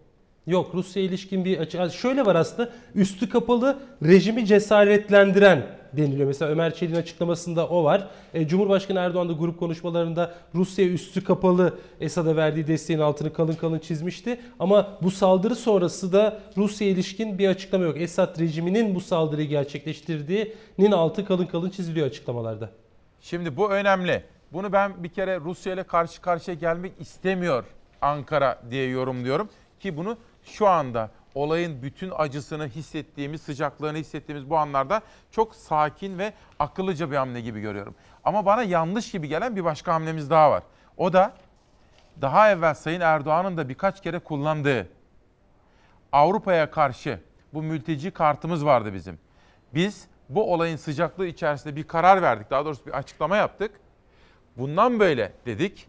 Karadan ve denizden Suriyeli mültecilerin Avrupa'ya geçişine engel olmayacağız dedik. Bu bana yanlış gibi geliyor ama bunun da bir altını çizer misin? Haber değeri taşıdığı için. E, bu aslında e, yeni dönemin en çok konuşulacak başlıklarından bir tanesi. Yani e, Avrupa'ya geçişin önü açıldı Suriyeli sığınmacılar için. E, gitmek isteyen Avrupa'ya artık rahatça gidebilecek Türkiye kapılarını açtı. Buyurun gidebilirsiniz. Tabi dedi tabi aslında Türkiye uzun zamandır bunu bir koz olarak e, sürüyordu. Elindeki kartlardan bir tanesiydi. Cumhurbaşkanı da bunun altını hep çiziyordu ama bugüne kadar böyle bir hamle yapılmadı. Bugün yapılmasının şöyle bir anlamı var. E, sanırım Türkiye hassasiyetin artık mülteci hassasiyetinin yani Türkiye'de 4,5 milyon mülteci var. İdlib'den yaklaşık 3 milyon mültecinin Türkiye'ye doğru bir akını söz konusu. E, Türkiye hassasiyetinin artık ciddiye alınması e, gerektiğini e, en net bir şekilde ancak böyle gösterebileceğini düşündü. Avrupa Birliği'ne Avrupa'ya böyle bir mesaj veriyor. Rusya'ya başka şekilde Esad'a sağda mesaj veriyor. Hata olarak değerlendirilebilir e, e, ya da ileriye dönük bir e, hamle olarak değerlendirilebilir ama göreceğiz yani hata mı değil mi nasıl bir hamle yansımalarını sahada göreceğiz. E, Avrupa'dan da buna ilişkin henüz bir açıklama yok. Avrupa'da da gelecek e, tepkiler buna karşı alınacak önlemler önemli İsmail Küçükkaya. Peki Engin çok teşekkür ediyorum. Yeniden bağlanacağız. İşte bir taraftan Kemal Aktaş'tan güvenlik zirvesine ilişkin en son bilgileri. Bu arada arkadaşlarımız da güvenlik zirvesine ilişkin kulis bilgilerini sizlere toparlamaya çalışıyor. Bazı bilgiler geliyor ama ifade ettiğim gibi akşamın ilerleyen saatlerinden itibaren bütün ekip arkadaşlarım, genel yayın yönetmenim Doğan Şentürk dahil gelmiş olan bilgileri, akmakta olan o bilgileri birebir teyit etmeye çalışıyorlar. Her bir arkadaşım teyit edilmiş bilgileri sizlere aktarmak için bize yardımcı oluyorlar. Onlara teşekkür ediyorum. Çünkü zor bir dönem, zor bir gece 28 Şubat'ta İdlib'de 33 kahramanımızın şehit olduğu, Esad rejiminin yapmış olduğu saldırı ve bunun arkasında Rusya'nın olup olmadığına ilişkin çok önemli sorgulamalar var efendim. İzin verirseniz bir şöyle 4-5 dakika arkadaşlarımla değerlendireceğim. Hemen aranıza geri döneceğim. Özel ve tarihi bir gün 28 Şubat 2020 ve Suriye'de hain bir saldırıda 33 askerimiz şehit oldu. Hatay valisinin yapmış olduğu en son açıklamayı huzurlarınıza getiriyoruz. Değerli basın mensupları, Esed rejim güçlerinin yapmış olduğu hava saldırısı sonucu Türk Silahlı Kuvvetleri mensuplarımız dan e, ağır yaralı olan dört Mehmetçiğimiz tüm müdahalelere rağmen kurtarılamamıştır. E, dört Mehmetçiğimiz şehit olmuştur. Yapılan hava saldırıları sonucu 33 Mehmetçiğimiz şehit olmuştur. Hastanemizde bulunan yaralı Mehmetçiklerimizden hiçbir tanesinin hayat tehlikesi bulunmamaktadır. Şehitlerimize Allah'tan rahmet diliyorum. Yaralılarımıza acil şifalar diliyorum. Milletimizin başı sağ olsun. Ee, birazdan hastanede yaralılarımızı e, ziyaret edeceğiz. Ancak sağlık e, mensuplarımızın ifadesi hiçbir e, Mehmetçiğimizin hayat tehlikesinin olmadığını ifade ettiler. Bunu da tüm kamuoyuyla paylaşmak istiyorum. Ee, hayırlı akşamlar diliyorum. Milletimizin başı sağ olsun. Hatay valisi düzenli olarak bilgilendirmeler yaptı. Bunun dışında Cumhurbaşkanlığı adına, devlet adına Profesör Doktor Fahrettin Altun yapılan bu hain saldırıya karşılık misliyle karşılık verildiğini ve rejim güçlerinin vurulduğunu söyledi ve bunun dışında Ankara bir karar verdi. Bugüne kadar Avrupalılarla yapılan anlaşma gereğince Avrupalılar için o çok önemliydi çünkü. Suriyeli mültecilerin karadan ve denizden Türkiye üzerinden Avrupa'ya geçişlerini biz engelliyorduk. Avrupalılar bunu istiyordu. İşte en son görüntüler. Bakın bu görüntüler artık Avrupa çapında çok konuşulacak görüntülerden ilki. İdlib'de 33 askerimizin şehit edilmesinden sonra Ankara bir karar verdi ve biz artık Suriyeli mültecilerin Avrupa'ya geçişlerini karadan önlemeyeceğiz. Biz artık Suriyeli mültecilerin deniz yoluyla Yunanistan, Yunan adaları üzerinden de Türk karasularını kullanarak da gidişlerine engel olmayacağız dediler.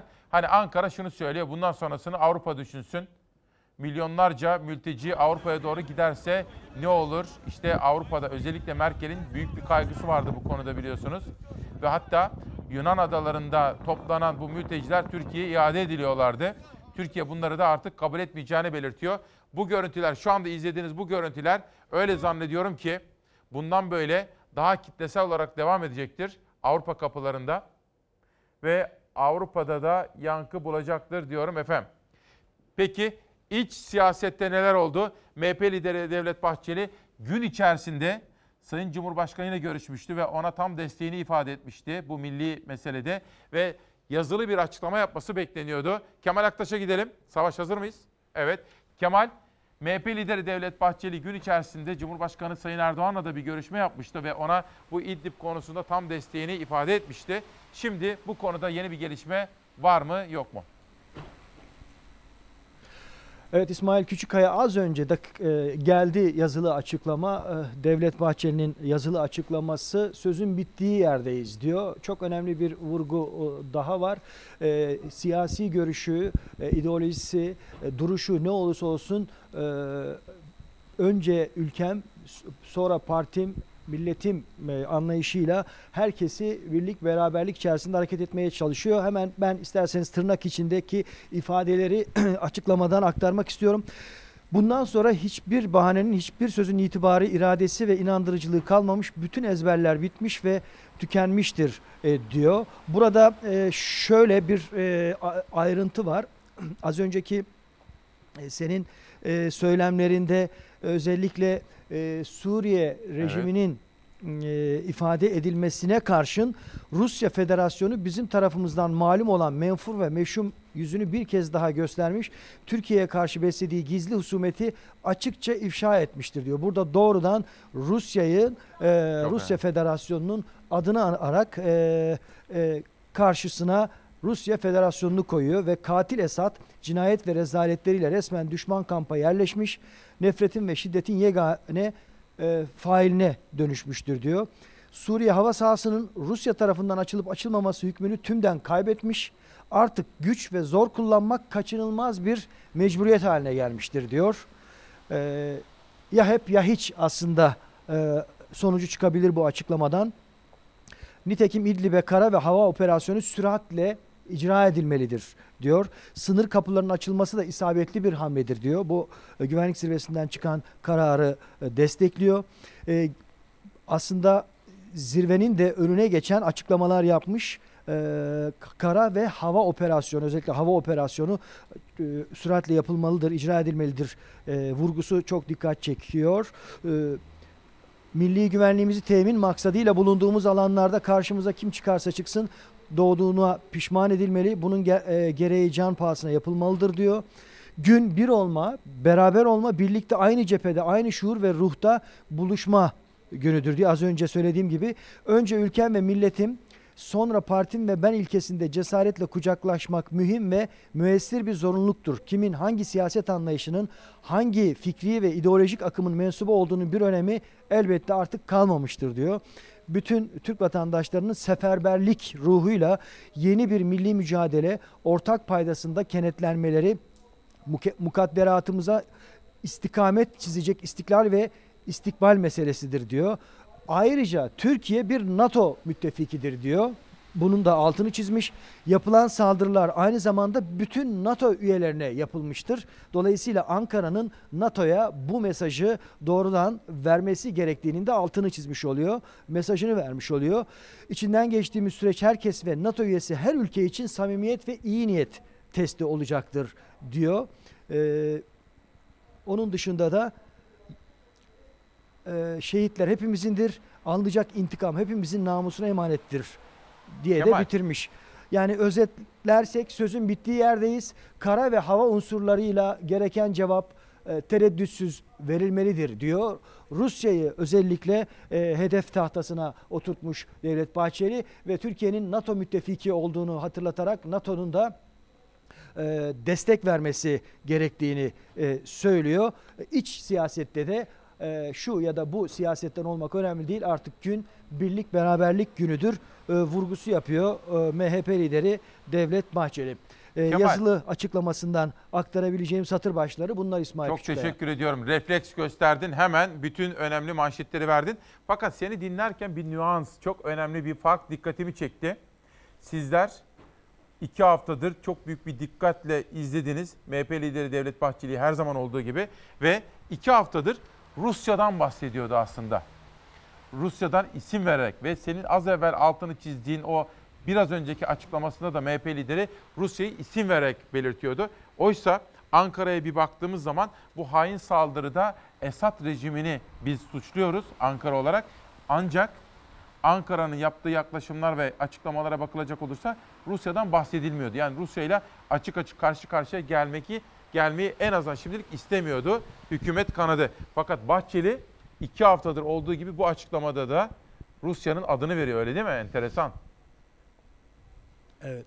Evet, Rusya Federasyonu meşhum ve menfur yüzünü göstermiştir e, ifadesi e, dikkat çekiyor. Rusya'nın düşmanlığına vurgu yaparken bir taraftan da Türkiye'nin NATO e, müttefiki olduğunu hatırlatması da ilginç. Yani aslında Rusya'nın Türkiye için e, bir ortak olamayacağını bölgede e, Türkiye'nin yüzünü batıya dönmesi gerektiğini NATO müttefiki olarak e, NATO üyesi ülke olarak e, NATO ile işbirliği yapması e, gerektiğinin altını Bahçeli. çiziyor.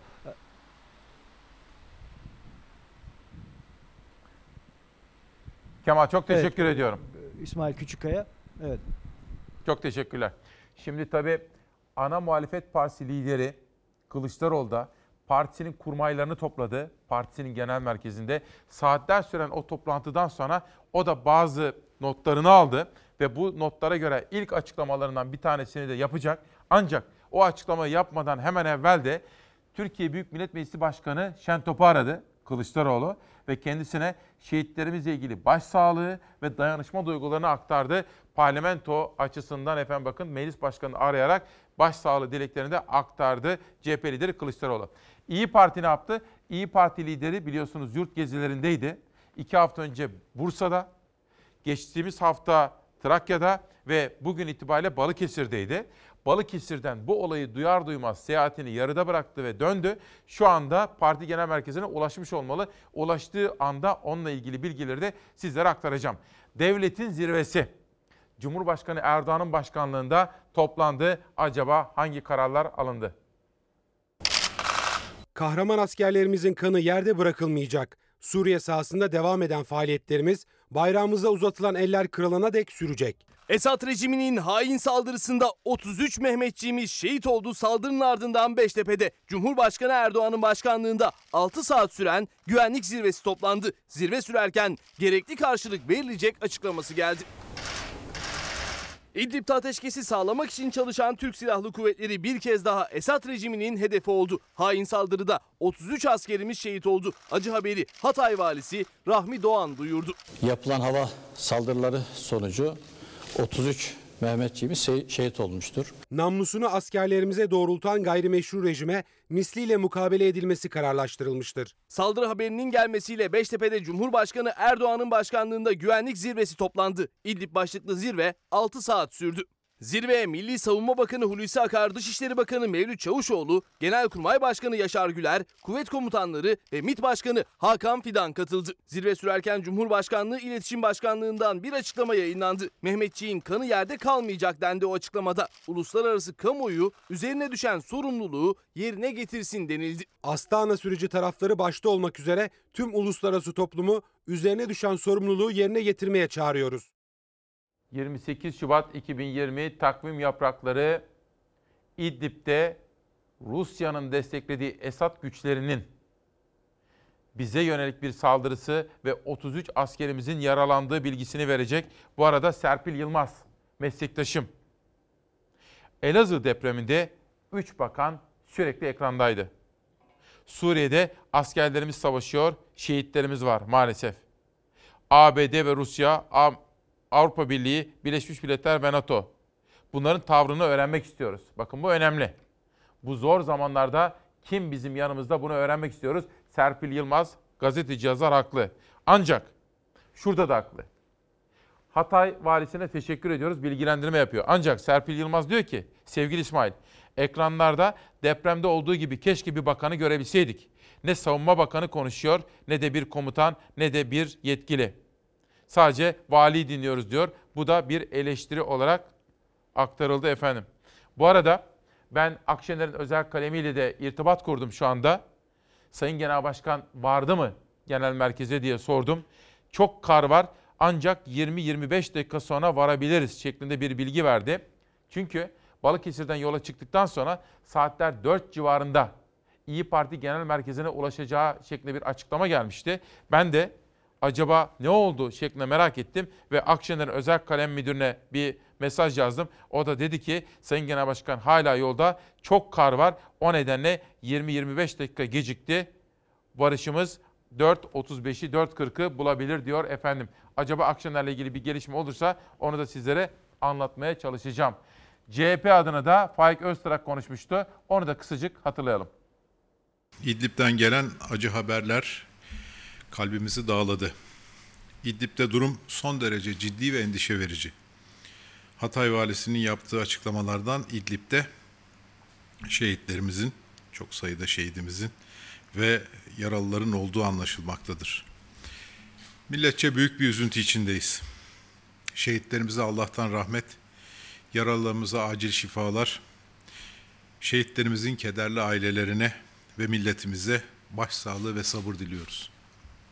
Genel Başkanımızın günlerdir söylediği gibi Suriye'de, Libya'da, İdlib'de Mehmetçiğimizin tek, burna, tek bir tırnağı dahi etmez.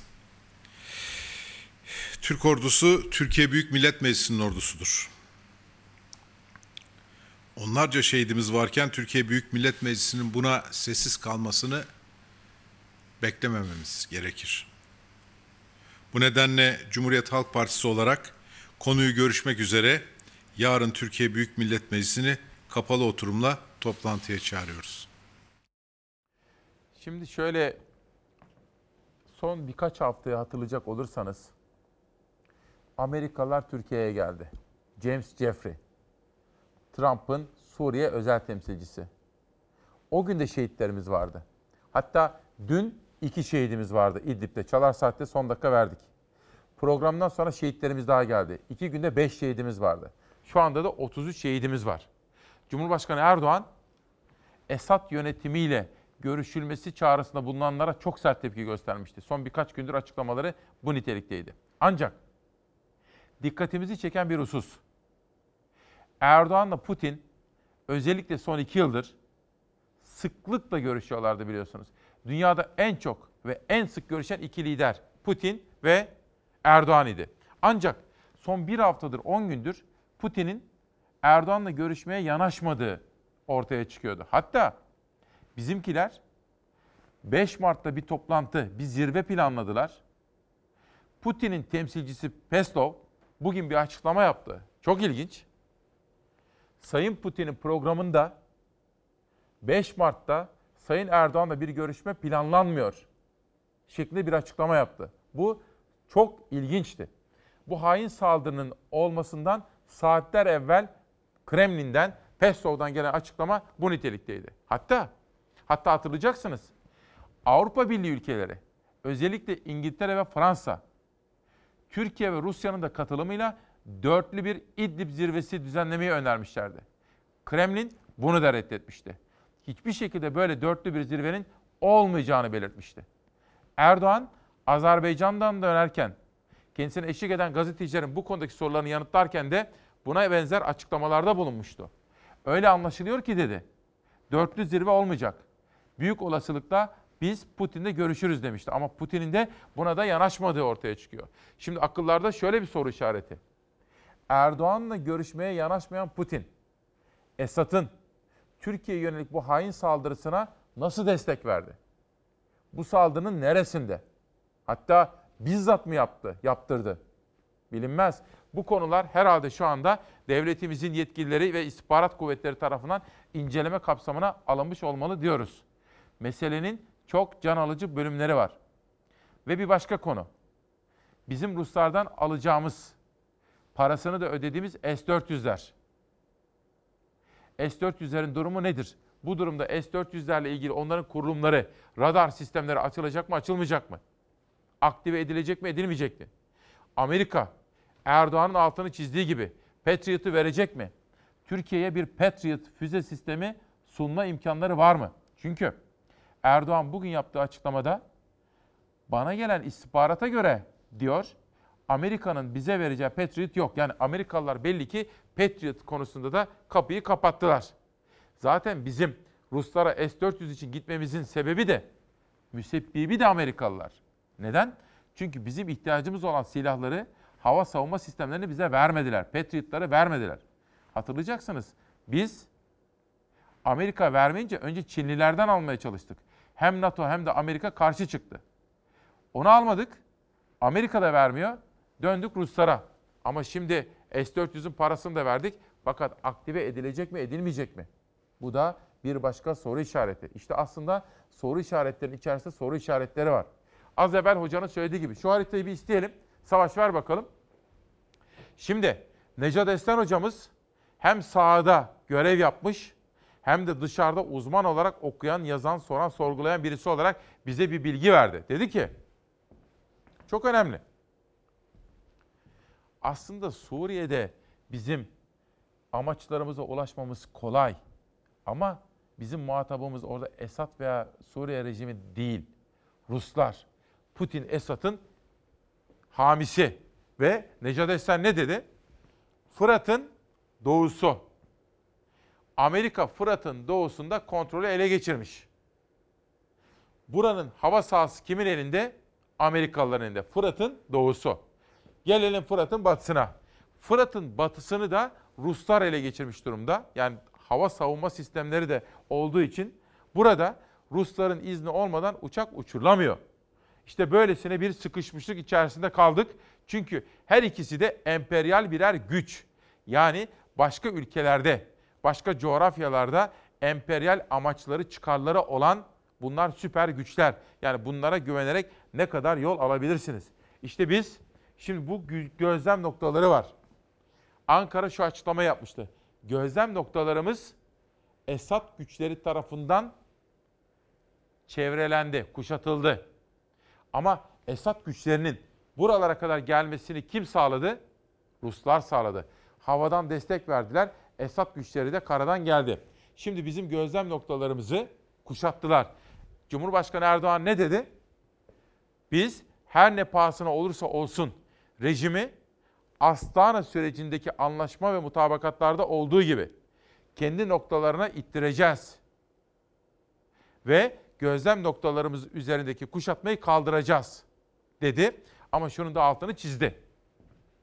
En büyük sorunumuz hatta hatırlayacaksınız ben bunu dün dün müydü önceki gün mü etiket yaptık Çalar Saat'te.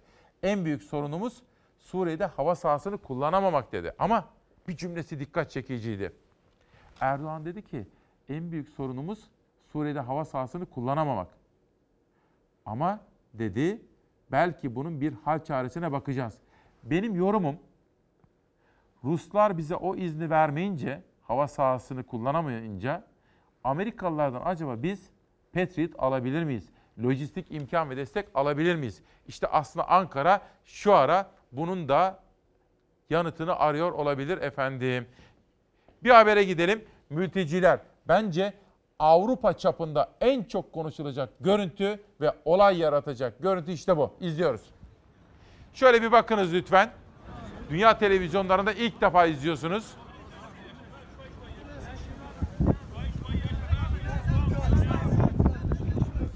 Suriye'deki İdlib'deki askerlerimize yönelik Rusya destekli Esad rejiminin saldırısından sonra Ankara bir karar verdi. Bundan böyle dedi Ankara, Avrupa'ya geçmek isteyen Suriyeli mültecileri biz karada engellemeyeceğiz. Biz Avrupa'ya Türkiye üzerinden geçmek isteyen Suriyeli mültecileri denizden de engellemeyeceğiz. Avrupa kendi başının çaresine baksın dedi. Öyle zannediyorum ki şu anda ilk defa gördüğünüz bu görüntüler belki çok daha kalabalık bir şekilde çoluk çocuk kafileler halinde gerek karayoluyla gerekse deniz yoluyla Avrupa'ya doğru gidebilir. Çünkü Türkiye Avrupa ile olan o anlaşmayı bugün itibariyle Avrupa'da yükümlülüklerini yerine getirmediği için kaldırmış durumda ve bundan sonra Avrupa bu konuda hangi açıklama yapacak çok merak ediyoruz. Hatta hatırlayacaksınız Merkel bize 6 milyar euro yardım sözü vermişti. Erdoğan da bu yardımın yalnızca 3 milyar eurosunun o da binbir dereden su getirerek aktarıldığını, kalan 3 milyar euronun da verilmediğini söylemişti. Dolayısıyla şu anda görüntülerini izlediğiniz bu mülteci akını önümüzdeki günlerde Avrupa'ya doğru artarak devam edebilir diyorum efendim. Bakın bu görüntü gerçekten bundan böyle çok fazla konuşulacaktır diye tahmin ediyorum. 28 Şubat 2020 tarih ve takvim yaprakları bunu yazacak. Bundan sonra neler olabilir? Ankara 6 saatlik bir güvenlik zirvesi yaptı. Muhalefet partileri devlete ve hükümete desteklerini açıkladılar. Meral Akşener biraz sonra partisinin genel merkezine gelerek partisinin yetkili organlarında bir toplantı yapacak ve hükümete olan desteğini bu konuda açıklayacak. MHP lideri de yaptı, Kılıçdaroğlu da yaptı. Başka açıklamalar da gelecektir. Biz de onları dikkatle yakından takip ediyoruz. Ankara şimdi bir kararın arifesinde.